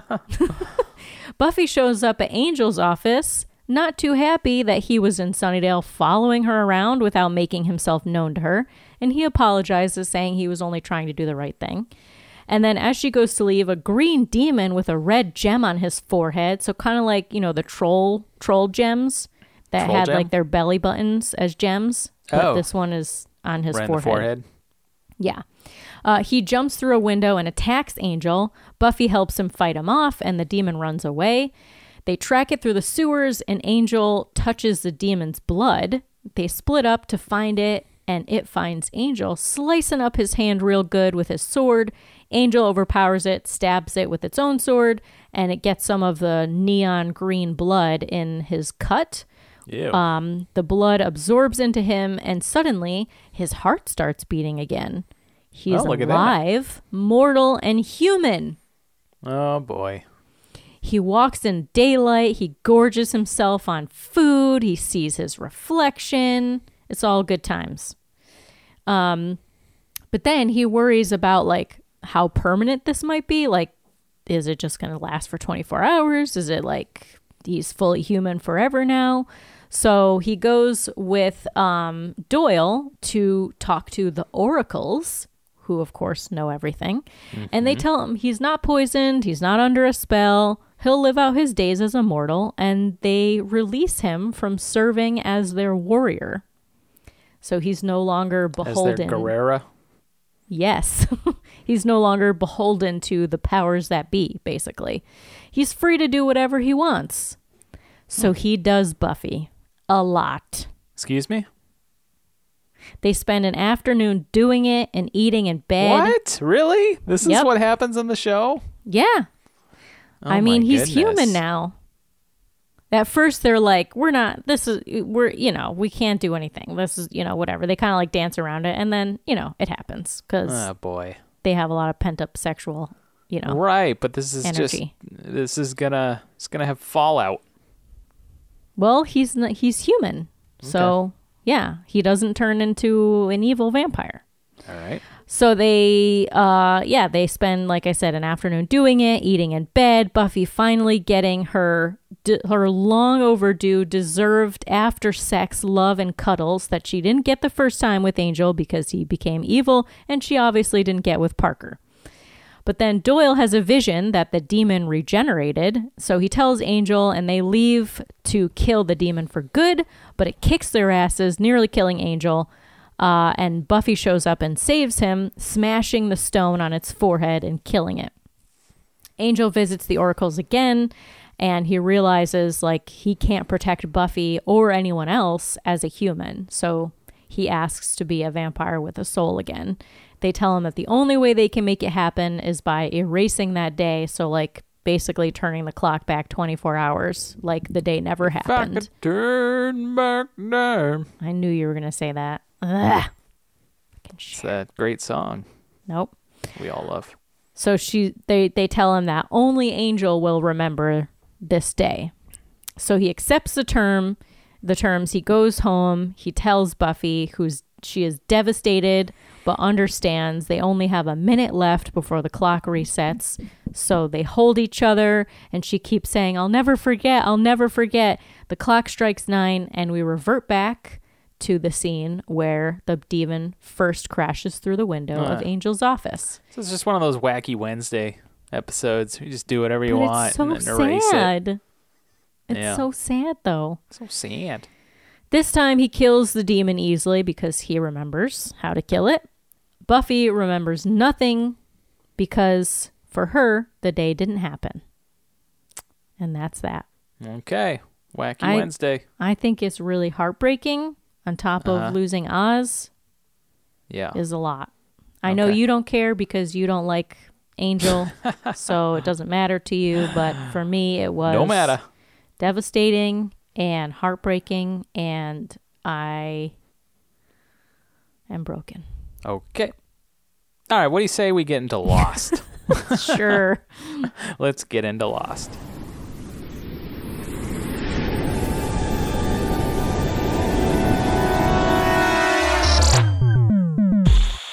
This is season three, episode 11. This one is titled Par Avion. That's French. I thought it was 12. Yeah, maybe it's 12. Hold on, I'll double check Jury's that out. for you. I'll double check it for you. So you Original can- air date March 14th, 2007. This one is written by Christina M. Kim Wait, and stop. Jordan. I think you should go back and correct yourself. No, it's fine if you correct me. I'll just, you know, no no editing needed, you know? You just okay. correct I just me. feel like This is that what you do doesn't sound- anyways. but it doesn't sound professional when you don't know the episode number. How are we professional? Come on, Sami Joe. I'm trying to be. yeah, but me. I mean, come on. All right, did you, f- did you find out? Is it 12? It is 12. Oh, okay, cool. Thanks for finding that out. Christina M. Kim wrote it uh, along with Jordan Rosenberg and directed by Paul Edwards. Rosenberg crossover. Oh, yeah, Willow. That's Willow's last name. All right, so predictions. So, in episode 47 of this podcast, when we watched Lost season 2, episode 20, Two for the Road, I predicted that Claire is Christian's daughter. Mmm. And then last episode, I said that we're going to go back to the others and see Jack settling into his new comfy condo prison, and that maybe we'll get another flashback from one of the others, perhaps Ben. Hmm, interesting. I was not right about those. Okay. All right, so this episode starts with classic eye shot of Claire. This is post car crash, it seems. Her head's all bloody, airbags deployed, and she comes to and she crawls out of the car to her mom, who lies non responsive on the ground. And, And she we got a we got a goth Claire. She's Sith Claire. Yeah, her, hair, her, Her hair's, hair's all dark. black. Her makeup is all dark. Yeah. Yeah. Clothes Sith, are Sith all Claire. gothic dark. Yeah. But she's like, Mom, wake up, wake up. Heartbreaking, you know? And then Flash back on the island. Charlie brings baby Aaron to Claire. And Charlie has set up a picnic for Claire. And Claire notices how nice Charlie is being after being all depressed all week. And Charlie Yeah. says, you know, he's turning a new leaf. He sees in the day. you He know? um he wrote a little sign for her. He like brought her a little like island island uh tray of fresh fruits and wrote good day. So nice. So nice. taking care of her. And then uh, back with Mikhail, Locke, Sayid, and Kate in the jungle. Sayid and Locke bicker about Locke blowing up the house. And then Kate to Mikhail says, Why don't you just tell us if we're going the right way? And Mikhail says, You're going the right way. And he is he is like very happy to see the infighting that's happening. Oh, he likes group. it. Yeah, he's all about it. He's all smiling and stuff. And they talk about maybe shooting Mikhail again. this is something they keep talking about. They're like, maybe we'll shoot this guy. Yeah, you know, look, we should never shoot know. him. Is he Be useful? on your I don't know. guard, Let's, buddy. let's kill him. And Kate says, enough. Nobody's shooting anybody. The map says where we are, and he says that the map's right. Let's just keep moving. And on the beach, Charlie brings Claire to the picnic, but is intercepted by Des. Desmond says, Bull running thick. I was hoping you might want to join me in a hunt. And Charlie says, Oh, well, thanks for the invite, but as you can see, we're about to begin a picnic. And then Claire is looking up at some birds in the sky. She's not really paying attention. And then Desmond says, I think hunting might be a better way to spend your day, Charlie. Yeah, I mean, like all the things. eyebrows yeah, like, raised, like, hint, hint. Mm-hmm. hello, you're gonna die. this is a hint for you, Charlie. Listen to me. I am your guardian it's angel. your best option. And then Claire then has a moment of clarity, Huh? claiming that she thinks she knows how to get them off the island. Yeah, she's gonna do the up with birds. She's going to do the up. Yeah, she's gonna Yeah. put them all in a net and and tie them to raft. Oh, there you go. It's not a bad idea. That's what I was like. Is that what's happening here? Is what she's trying to do? Was this think- this was pre up though, wasn't it? Oh, yeah. This is Yeah. pre up. yeah. Oh, but only by about two years though, if I think about it. Yeah. Hmm. Wow. Yeah, I feel It's like it was around the same time, but Yeah. So weird. yeah, so she didn't have that idea from up anyway. You ever think about time, Sami Joe, and just how weird it is? Oh yeah. How weird time just goes by? Yeah. When you look back like 10, 12, 15 years. Like, well, "What's- especially if I'm like introducing someone to someone else and I'm Yeah. like, "Oh yeah, I've known this person for holy shit, 15 Yeah. years? Like how am I old enough for that?" Isn't that weird? Yeah. I don't yeah. know. As you get older, time gets weirder and weirder. Yeah. Well, and looking back at Buffy cuz I'm like, I feel like it was yesterday that I was watching this, Right? like obsessing over it, and it turns out 20 it was years? 22 years ago. Right? What Come the on. heck? I know. Hit me the other day. I was like, oh man. Yeah. Are you feeling your age? Always. It's you just getting having- worse and worse. Oh man, I'm sorry, Yeah. Pat. You having like having some kind of like uh Midlife? midlife crisis situation yeah, happening? perhaps. yeah, I don't know. All right. Claire gotta buy that finds son. Yeah, I got I gotta save up for it. Claire finds Sun and Jin and she asks for Jin's nets, saying that she should catch birds because they are tagged as migratory birds. And Charlie catches up and casts shades on her plan, saying she doesn't you know, he doesn't see Cast the point. shade on her plan. Yeah. He's like, I, he's like, eh, I don't know, whatever, Claire. what are you gonna gonna- do with these birds, Claire? Yeah, he's like, Come I just on. don't see the point. He questions why she. He's like, why do you know so much about birds? Casting shade, man. Yeah, what the hell, Charlie? Flashback. He's just mad that everyone's interrupting his nice, you know, Right. his nice picnic that His he picnic. planned. Yeah, I would be too. Flashback to Claire in the hospital.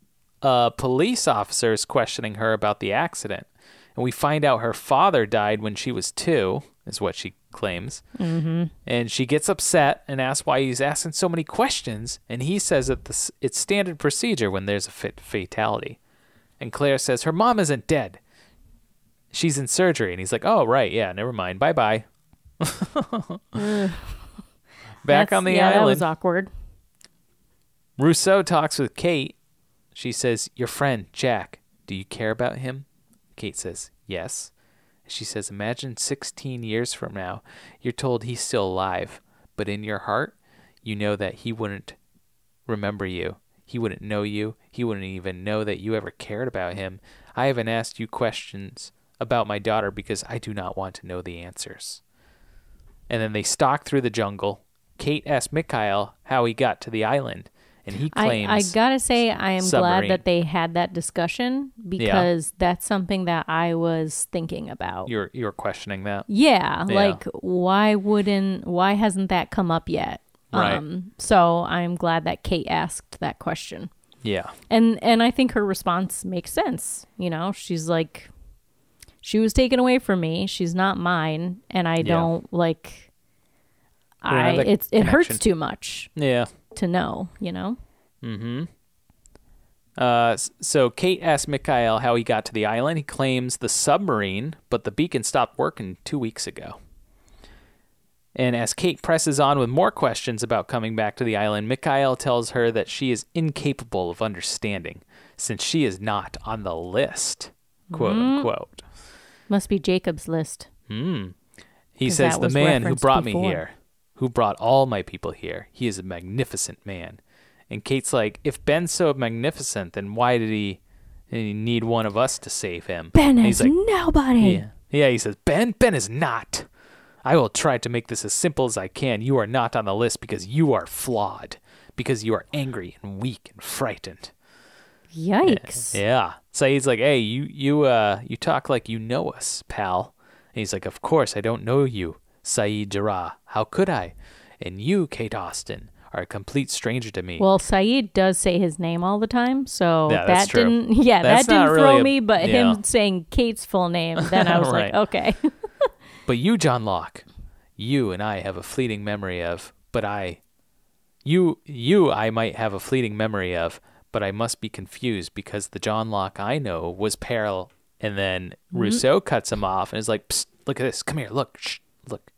He was about to say paralyzed. I don't know. And they exit the Or jungle. parallel to something.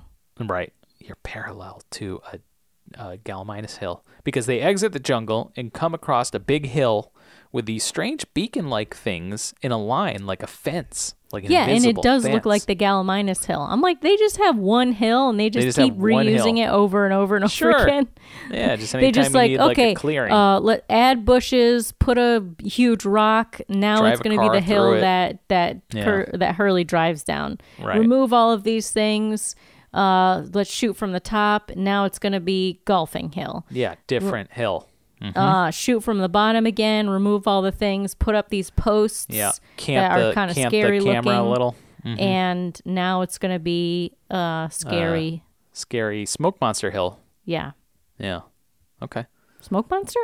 Yeah, I don't know. Um.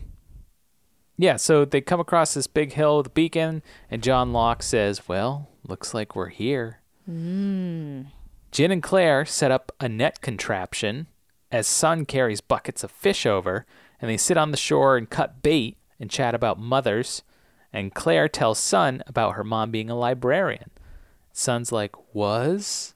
And then flashback to her mom's hospital room. Her aunt is there and gets mad that Claire went ho- home to shower. She's like, You left? You went to shower? And then the doctor Yikes. enters the room and delivers the bad news that she's on life support after some massive brain trauma. He then reveals that her expenses have been taken care of by someone confidential.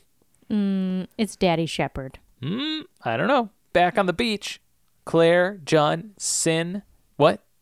Claire, Sun, Jin, you heard me right.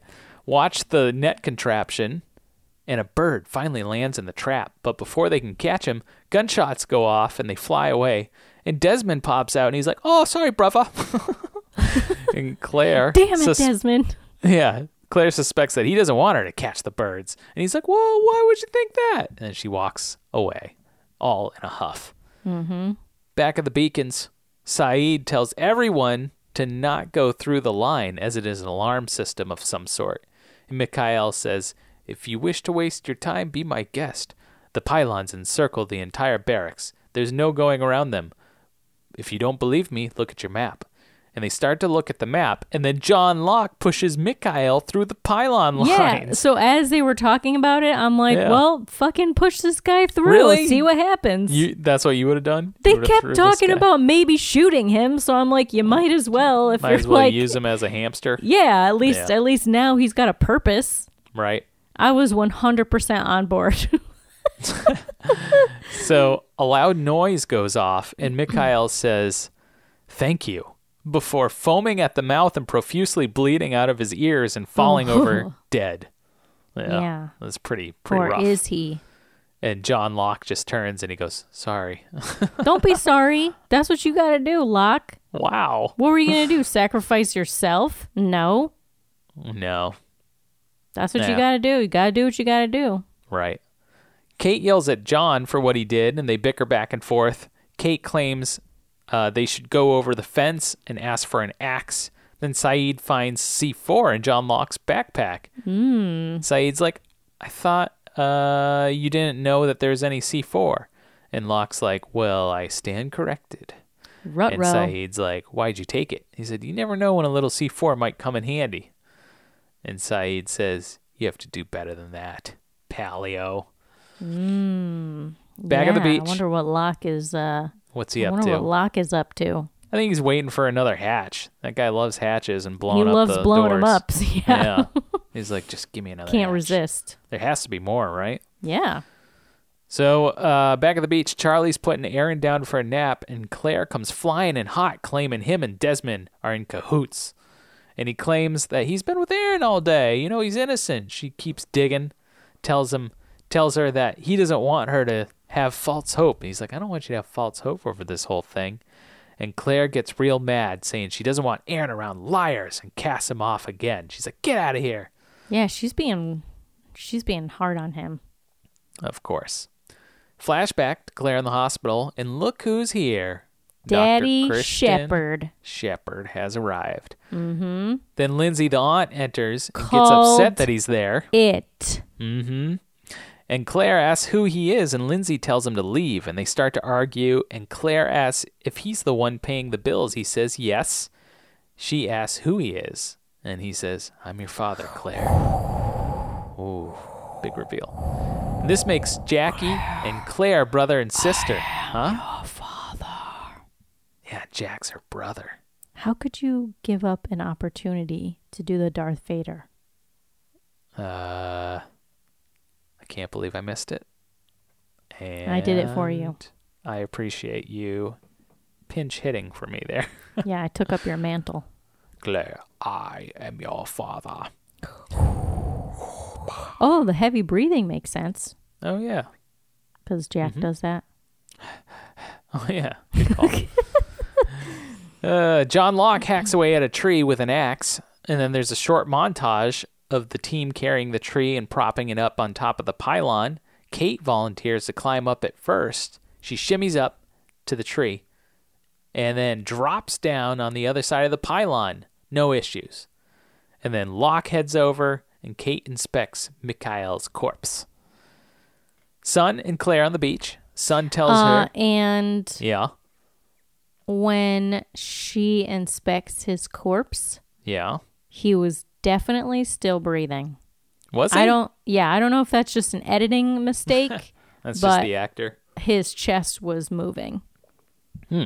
Well, also the Gallimimus Hill has some, you know, some some uh, breezes. You know, that'll. No, his chest was definitely was moving. yeah. All right. It was very obvious to me. Sun and Claire Because on for the beach. some reason, like I miss a lot of things, but for some reason, when people are supposed to be dead in shows, I always look and see if they're breathing. You're like, they're not dead. I know Yeah. what dead looks like. That's not dead. That's not dead.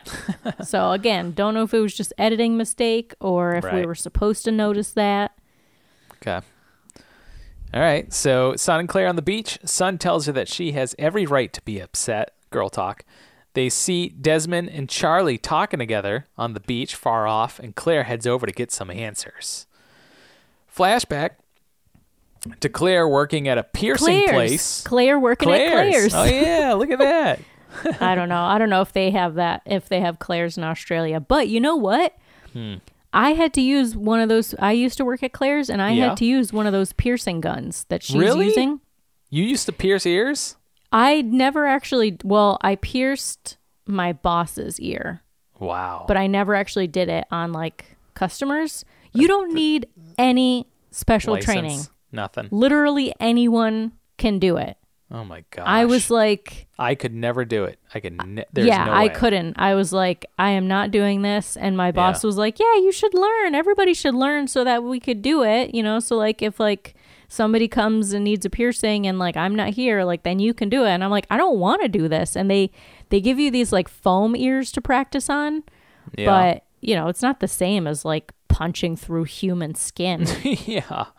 But yeah, Yikes. like Wow. anyone can like can you imagine me Nope. I like can't. just walking up to 16 year old Sami. I was probably Mm-hmm. 18 at the time. But, And be like, here, pierce this ear. Well, actually, no, I wasn't. I was 17. I was Yeah. 17 when I was working at Claire's. And I was supposed to be piercing ears with no training, Right. just like this gun that's like a stapler. Yeah. Anyway, th- so that's what she's doing here. Definitely not getting infected. No. So, uh, yeah, Claire's working at the piercing place, and Christian shows up and asks her to have a cup of coffee with him. Yeah, let me give me an ear piercing. Yeah. And they have coffee together. She asks him why her mom claimed he was dead. And he says, Well, because I, no doubt, left her with so many wonderful memories. Look, we had a fling. I was back in Los Angeles, and she told me she was pregnant, and she was going to have the baby, have you. And Claire says, And you didn't want to see me? And Christian said, No, no, I came out a bunch of times when you were little, stayed over, gave you toys, I sang to you. And he tells her that he came over because he wanted to help. He says he knows ways to, you know, kill her mom that is, you know, more on the DL without consequences. It's like, easy, Shephard. Yeah, well, because apparently, like pulling the plug in Australia Can't do it. is illegal. Yeah. That, but that's got to be just because you can do it in America, right? Uh, that's a or great is there like certain laws around it? I don't know. Maybe it's state by state. Hmm. I don't know. Because I, Dave and I were both like, "What? It's illegal." Hmm. So I don't know if it's like an Australia thing or yeah, like you're right, it Yeah. could be state by state. I don't know. but this sets Claire off, and she tells him that she doesn't want to even know his name. And before she storms off, he catches up with her and he says, Claire, listen to me. Do not keep your mother alive for the wrong reasons. Now there's hope and there is guilt. And believe me, I know the difference. He says, Bye, kiddo. It's great seeing you again. And then back on the beach, Claire follows Desmond on the beach over some rocks and she asks him what he's doing. What the hell is he doing? And Desmond then catches a seagull. And she says, How did you know it was going to be here? And Desmond says, I didn't. She says, Yes, you did. You had to. That's why you and Charlie were arguing about. You knew. And she asks him what's going on. And Desmond says, See that spot over there? That's where Charlie slipped and fell. He got pounded again and again by the rocks and broke his neck. And she says, What? What are you talking about? He says, That's where Charlie died. And then back at the beach, Claire brings the tag seagull to Charlie, telling him that she knows everything. Desmond told her about all the different premonitions he's had about Charlie's death. And then we flash back to pregnant Claire coming to the hospital. And she talks with her mom, who's still in a coma. Yeah, so she kept her mom alive for a long time. Mm-hmm. That's so sad. She tells her that she's pregnant and that she's given the baby away. She gets emotional and apologizes about all the awful things she said to her. She then blames herself for the accident and everything, and she apologizes profusely. Back on the beach, Charlie reads the note that they have written about their situation of the crash survivors on the island, and we get a little montage of some of the survivors. Charlie then folds up the paper, and Claire tells him that she's not giving up on him either and that he's going to be okay. They attach yeah, the note yeah. to the bird and they release it as it joins other birds in the sky and flies off. And it kind of like flew like up and around and left. And I was like, oh, it's going back to the island. Yep. And like it did like a loop de loo and kept going. Yeah. Got it Yeah. had to get its, you know, its footing, its w- right. winging. It's winging. yeah. Yeah. in the sky. So basically, they are hoping that because the birds have trackers on them, somebody's going to find this note Yeah. and come looking for them. But also, they didn't like put it in a little plastic baggie or anything. That's like I was this, thinking. I was like, this bird's really gonna going to land in the there? water and then Right. Or poo on it. yeah, Yeah. Gotta protect it somehow. Come on. They're like, look, it's a piece of paper. Uh, it's just got poo on it. Just throw it away. Oh, okay. All right. Um, and then in the jungle, Sayid announces to Kate and Locke, "We're here," and they walk through the bushes and peer into the little condo huts. Mm. And we see Jack running at full speed towards them, only to turn around and catch a football from Tom. And then Jack spikes the football. He's having a grand old He's time. so happy. He's having a good time. Yeah. Then, boom, lost title. I mean, he's not in a cage anymore, so that's Not a definitely cage. an improvement. He's playing playing the the football Americano. Yeah. Yeah. So boom, that's the, that's the episode. What do you think? I don't know. So I wonder if like Jack is genuinely happy or he's drugged or it's Stockholm syndrome. Wow. But also, I mean, I'd be a lot happier if I was living in a cushy condo rather than sleeping on a It's not too bad. like w- either sleeping under a you know under a tarp on some sand or Yeah, in a or in a cage or, whatever. These are Yeah. all better options. or Yeah, all sure. all of these options are not as good as you know condo home life. Yeah. Given the circumstances, I'd buy right into this cult. I'd be like, yeah, whatever. Give me the shirt. Yeah. Let's do it. Give me the where's the book club? the the potato sack dress. Yeah, Yeah. I'll go hang out. We'll talk about books. I'll read some Stephen King, no problem. what? I got to massage Ben's feet? Eh, whatever. Is it Tuesday Still worth already? it. To- you Yeah. mean Toes Day? Tuesday. All right. Uh, you want some trivia? I only got a couple. Yeah. All right. So the title of this episode is Par Avion, which literally means by plane in French and commonly refers to airmail, which is mm-hmm. used on letters to indicate to the post office that they are traveling overseas. Par avion. So, a lot of overseas travel here. The birds mm-hmm. are. Why do birds suddenly appear? Uh, this is the 61st produced hour of the series out of 121 hours, making this episode the halfway point of the series. Wow. I was wondering when we were going to get to the halfway point. I wasn't tracking that with Lost, but This I was but I am tracking it with Buffy. 50%. Wow. We're not Wow. quite halfway with Buffy yet. Okay. Uh, and that's all I got for trivia. Not a lot this week. Wow, I can't believe we're halfway through Lost. Pretty crazy, That means we're pretty much halfway through the podcast. right? That's wild. Well, that is wild. We got to watch a lot more Buffy, huh? Sure we will. Some, I got some double headers coming up. Sweet. Yeah. Yeah. All right. Um cool. what episode wins? Is that what we do? Yeah. Um we can. Normally we do favorite moments, but All right, let's do favorite moments. Okay. So, what's your favorite moment of Buffy, Pat? Um, I really like Giles saying mushy peas, but I think I got to give it to uh, uh, Spike getting shot with many arrows. That was Yeah. funny. It's hilarity. I really liked when Buffy makes a bear accidentally. Yeah. Oh, I mean, really, you know, Hus turns himself into a bear, Right. uh, and Spike is like, "You made a bear! You made a undo bear." it! Undo it!" Yeah. and I really love the uh, the ET homage of riding the bikes across campus. it's just so Oh, yeah. silly. That's a good one. Um. Yeah. How about What's Lost? f- uh, what's your favorite mom- moment of Lost? Uh, you're not gonna like it. Okay. It's Locke pushing Mikhail across the perimeter. I mean, that was move. kind of cool. Harsh but necessary. Gotta do what you gotta do. Yeah. You know, it's not gonna be you. It's not gonna be Sure. Kate. It's not gonna be right. Sayid. Right. So, so- basically, you're so cold blooded sometimes. well, You got murder got- in your heart. Yeah, yeah. I mean, they were thinking about killing this guy anyway. They don't need him. They've got maps. He keeps he keeps lying to them. He's like, "Oh yeah, it's totally That's what fine to to walk over this line, no problem." Oh, is Yeah. it? All right, go ahead. But the Okay. fact that he turned around and said thank you, that's Yeah. interesting. That is interesting. I wonder what that was Maybe all he's about. like, I just don't want to hear you guys arguing anymore. You know, yeah, kind of it's like I can't hear this bickering anymore. Yeah. Yeah.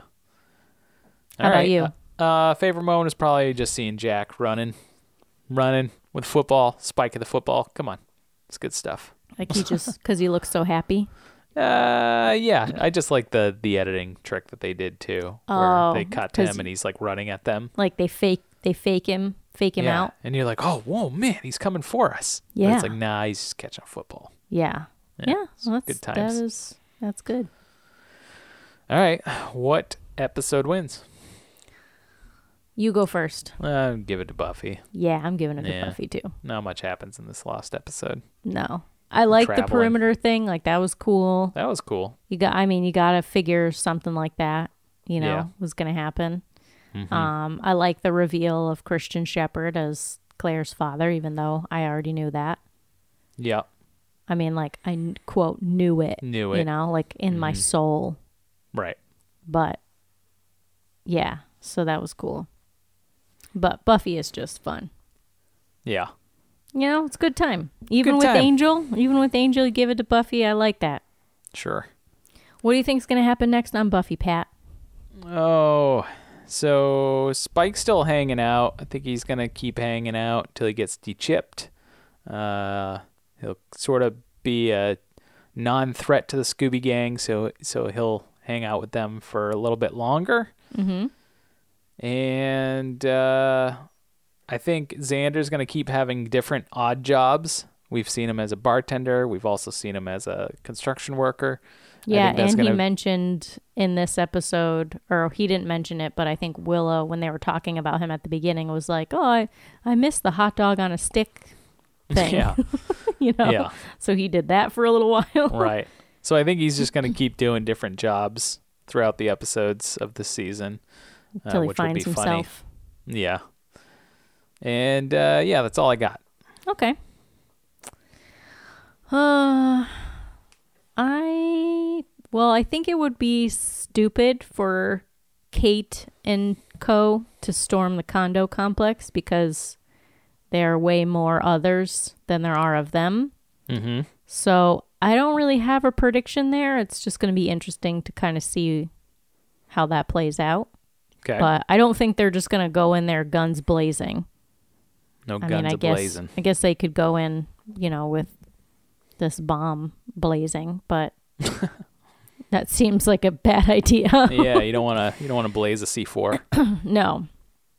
Um but I guess they got to do something cuz like they, you know, they crossed that that per, that perimeter. Right. So I don't know. But I'm Okay. not I'm not uh ready to make a prediction about that. All right. Uh, Claire's eventually going to find out that she's Jack's sister, but I'm wondering if Jack will figure it out first somehow and like he has to be the one to tell her. Yeah. That's sort of what I think is going to happen. You are my sister. Mhm. Mhm. So, yeah. Okay. Oh, and the list that they were talking about and the guy that Mikhail was talking about, I think Yep. it's I think it's all pointing to this Jacob. This Chap. mysterious Jacob chap. Yeah. Okay. Yeah. All right. Good predictions. Okay. Thank you. Piece piece of media. What do you got to recommend this week?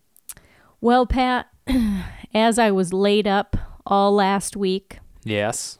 you know, I needed uh needed something new You're right. to really sink my teeth into. Mm-hmm. So I watched Lucifer. I had Lucifer. not watched any of this show, Okay. and I had heard some good things about it. Mm-hmm. And it's six seasons, and I basically, like, I think You I have watched like them all. I have like a few episodes left, so that's Wow. pretty much how I spent all of That's last some week. bingey. Yeah. Uh, it's a really fun show. It's it's a definitely like a procedural crime drama thing. Yeah. Uh, so but it takes place takes place modern day L.A. Basically, the devil decides that he's kind of bored with running hell, so he wants to you know visit Los Angeles. He owns a nightclub in in L.A. and a friend of his um, is murdered, so he tries to like help out with the investigation. Realizes that he likes investigating crimes, so he becomes a consultant to the LAPD and spends his days helping to solve crimes. oh wow. And is also just sort of like he's played by uh, Tom Ellis, who's British, Mm-hmm. and so he's got great puns, British humor, and is just just sort of a delight and fun to watch. I'm not normally into like procedurals, yeah. but um, this one works for this you. one this one is it's just fun you know just fun and Yeah. silly so it was a good thing for me to watch didn't you know didn't require a whole lot of brain power Nice. so yeah i'm uh, gonna recommend that what you got All right. you want to talk about batman Yeah, I'll recommend what I already spoiled earlier in this episode. I'll recommend the new The Batman, which uh, it just started streaming on HBO Max. Um, okay So you can check it out there. It's uh, it's a Batman story, but it is dark and rainy and very moody. And Robert Pattinson is a, a emo Batman. Uh, doesn't say much. Um, moves very slowly and deliberately. But the cinematography in this movie is really great. Uh, it's shot by Greig Fraser, who's just one of the newest, coolest um, cinematographers who's shooting all the new cool stuff these days. So uh, I found it visually arresting and interesting. It's definitely worth a watch. You should check it out. how how does it compare to the other The Dark Like, Knight movies? Literally, well, Dark Knight, Tim Burton, Batman's the two. Well, two Batmans that came after the Tim Burton ones were kind of a joke, but let's Yeah. be real. Hmm. like, how does it compare to the other Batman? This one movies? is slower. It's mm-hmm. not so huge action. All the action is like kind of small and tight. There's like one car chase and a, like a few other set pieces, but it's a lot of detective work. Um, interesting. way slower paced, a lot more dialogue. Um, so it takes its time. It's always raining. It's very dark. Uh, so Sounds yeah. very Sin City. yeah, it is very Sin City. There's also a lot of Like uh, voiceover. Yeah, there's a lot of voiceover Oh, like Sin City too. Yeah, so How yeah, I would say it's Sin City mixed with Seven. Oh, hmm. Well, I like both of those. So, Yeah. How do you feel about Robert Pattinson as Batman versus other I like him. Batmans? I like him. I don't think it's like the bee's knees, but I think he's fine. He's fine in this. Mm-hmm. Yeah. It maybe a little too moody. You know, I kind of like the Bruce Wayne with a little swagger, you know? Yeah. But this Bruce Wayne has no swagger. He's just I- like, Ugh. I think that's why I feel like it was you who made the point that um oh, what's his name? The Tim Burton Batman. uh, Michael Keaton? Michael Keaton is the best Batman because or at least he's the best Bruce Wayne. yeah. Great Bruce Wayne. Because I think, yeah, I'm pretty sure you were the one who said like he does a really good job of being different, having different personalities Yeah. as Batman versus Bruce Wayne, which Yeah. I don't feel like um, Christian Bale does. He's Yeah. just always Batman. Yeah. He does I mean, like he's a good of Batman, but He does more of like a Patrick Bateman as as uh, Bruce Wayne, yeah, you know, from American Psycho. yeah, I know. Yeah. Oh, I know. Oh, you know. Patrick Bateman. All right. Well, Well, should we wrap it up? let's wrap it up, Pat. So listen, subscribe on Apple Podcasts, Google Podcasts, Stitcher, all the places. Leave us five star review on Apple Podcasts if you can. That would be wonderful. And what else?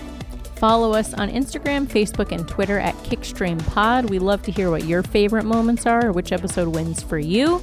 You can support us on Buy Me a Coffee, buymeacoffee.com slash kickstreampod, and send emails to kickstreampod at gmail.com. And always remember That streaming streaming Is is, better better, with with, vengeance. friend- Oh, Oh, sorry. Uh, friends. Just went full Batman on you, you know?